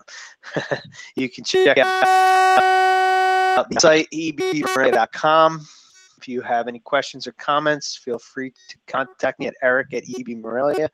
Please like the Facebook page. You can follow me on Twitter and Instagram, uh, EB Morelia. Uh, today, I started to take pictures of 2014 babies that I'm going to be putting up for sale. Uh, so be on the lookout for that. I know, right? Everybody else is doing 2014. 2015 babies, and you're doing 2014 babies. Dude, I got to tell you, I, I tell you, over today, right? So he was picking up his chondros. When he came over, I was showing the babies, right? The babies that hatched out. Oh my God. You see some of the like, caramel jags. Dude, Really? so cool. Yeah. Oh my God. love They're sick, dude. They're sick. Yeah, Sick, I'm keeping all sick, my sick. shit under wraps right now. I'm waiting for everything to shed some more. So that turned into you. Yeah. Nobody knows what I have over here. Oh, oh you're going to hoard it up? All right, man. Yeah, I'm gonna a little bit, a little bit until they until they get a little bit bigger and shed nice. And basically, I just don't feel like taking pictures right now, so everybody's gonna have to wait. So Right. you know, yeah, Cool. Uh, pretty excited about these tigers that have pretty freaking awesome. awesome. Yeah. Are Uh, you, so I'm selling any tiger head albino? No. no, no. I'm going to be more of them next year. Don't worry. Mm. Don't worry. Don't worry. You're first on the list. I Damn will, right. I I will get that. I will get that uh, every time, every moment, every other day. I get a message. Dagger hat albinos. Tiger albinos? Question mark. So yeah, No. yeah, I'll wear you down. Yeah. So uh yeah, there's uh there's that going on. Yeah, uh be on the lookout for that if you're interested in some uh some carpet pythons uh we have for sale. Also, I should just note that um I've been sort of doing some rearranging a bunch a bit. Uh um, uh, um I want to try to have a little uh I'm trying to find follow steps a little bit and as far as uh working with some different types of buttons and such. Um, so I've added some some stuff with that. There is some carpets that you know, just like Nick was saying, you know, you keep stuff back, and I would say that they're, you know, they're like A grade, but I don't need five A grades. So I'm Yeah. probably going to be uh, going through the collection, and some are going to make it, some are not. So I don't know if there's anybody out there that's interested in anything. Oh, and of course you have first pick. Uh, Damn but, right, uh, buddy. I'll back off. I got some things that I'm gonna be uh, gonna be parting with uh, that are probably probably probably pretty cool that people may want in their collection. So be on the lookout for that. I asked, you told me this, and I asked you questions, and I'm like, "Are you gonna sell any of these?" You're like, "No." I'm like, "You gonna sell any of these?" You're like, "No." Like then I don't care. You're like, "But I'm gonna sell these." I'm like, "I care again." Like, "Oh, now." like I don't give a damn. I'm gonna sell these. Oh really? so yeah, it's yeah. it was intriguing. I like you say you say something like, and I could just hear your uh, your um your tone too. Yeah. I don't care. I'll be like, I don't care. Go on. Go on. Yeah. None of you have my. Every once in a while, you'll do something on like the little message feed, and all all I'll message you back with, you, you now have my attention. Just like Yeah. every once in a while, I'm not really paying attention. Then you post up something like, you know, thinking about buying white lips. I'm like, you now have my attention. So yeah, it's like okay, now I'm paying attention. Now everything else is gone. So yeah. Go Very on. cool. So that's all I got. Uh, ebmorelia.com. Go ahead, Owen. Cool. Uh, what I got is you can go to rogue-reptiles.com. We're in the process of updating it. Um, so far, no babies from 2015 are up for sale yet, but they will be coming soon. We did get our table back, so we will be at the August 1st Hamburg show. And Hold on, is- hold on. I got, I got, to I got to throw a, a little plug in there for you. You, you're looking for a tiger. You should be watching for Owen's tigers. I put some up for sale. Go ahead. watch. All right. So hopefully by August 1st, the Tigers will be up for sale. I put some pictures up, not a lot. Um, and then we're hoping for that. They're caramel, they they are the caramel tiger jag uh, will be coming up uh, on their heels. Um, hopefully we'll have some of those babies left over uh, ready for August. If not, we do still have some leftover caramels, caramel jags, and super caramel jags along as along with bredli. Dominican red mountain boa, and some coastals and tigers from last year that are still here. So if you want something, let us know. If not, we'll see you in August. And then we're closing in on the Tinley uh, October show too, so I'm getting excited about that. And hopefully, I'll have a ton of babies for that. Yes, So because we're, I'm going. I don't care. I don't know what he's doing, but I'm going. So I will be there. I actually did the thing in the in my email today, so we're going to be booking the table. sweet. Just an FYI. Table Oh, This August Hamburg is the is I finally get to show off the new logo and shit. Like I had this whole table set up and I couldn't show it off yet. So definitely come to August Hamburg if you're in the area. Damn it. Cool. Anyway, what I will say is thank you all for listening and make sure to tune in us tune back in with us next week at the normal time, which is nine o'clock, for some more Morelia Python Radio. Good night, everyone.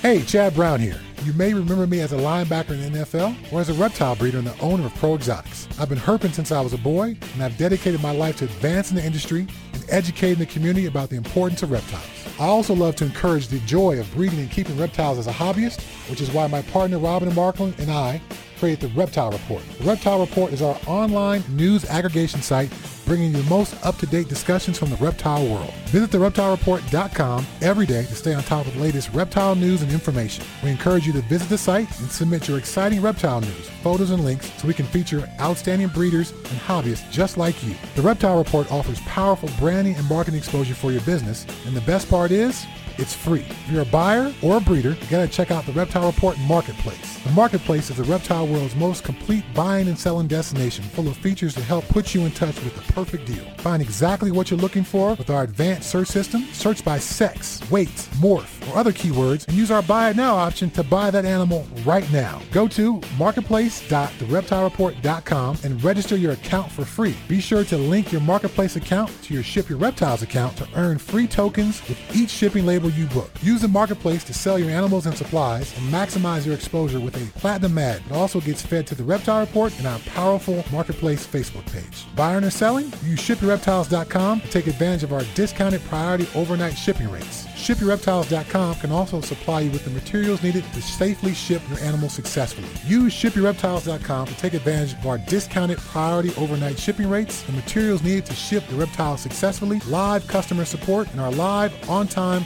arrival insurance program. We got you covered. Visit thereptilereport.com to learn or share about the animals. Click on the link to the marketplace, find that perfect pet or breeder, then visit shipreptiles.com to ship that animal anywhere in the United States. We are your one-stop shop for everything reptile related.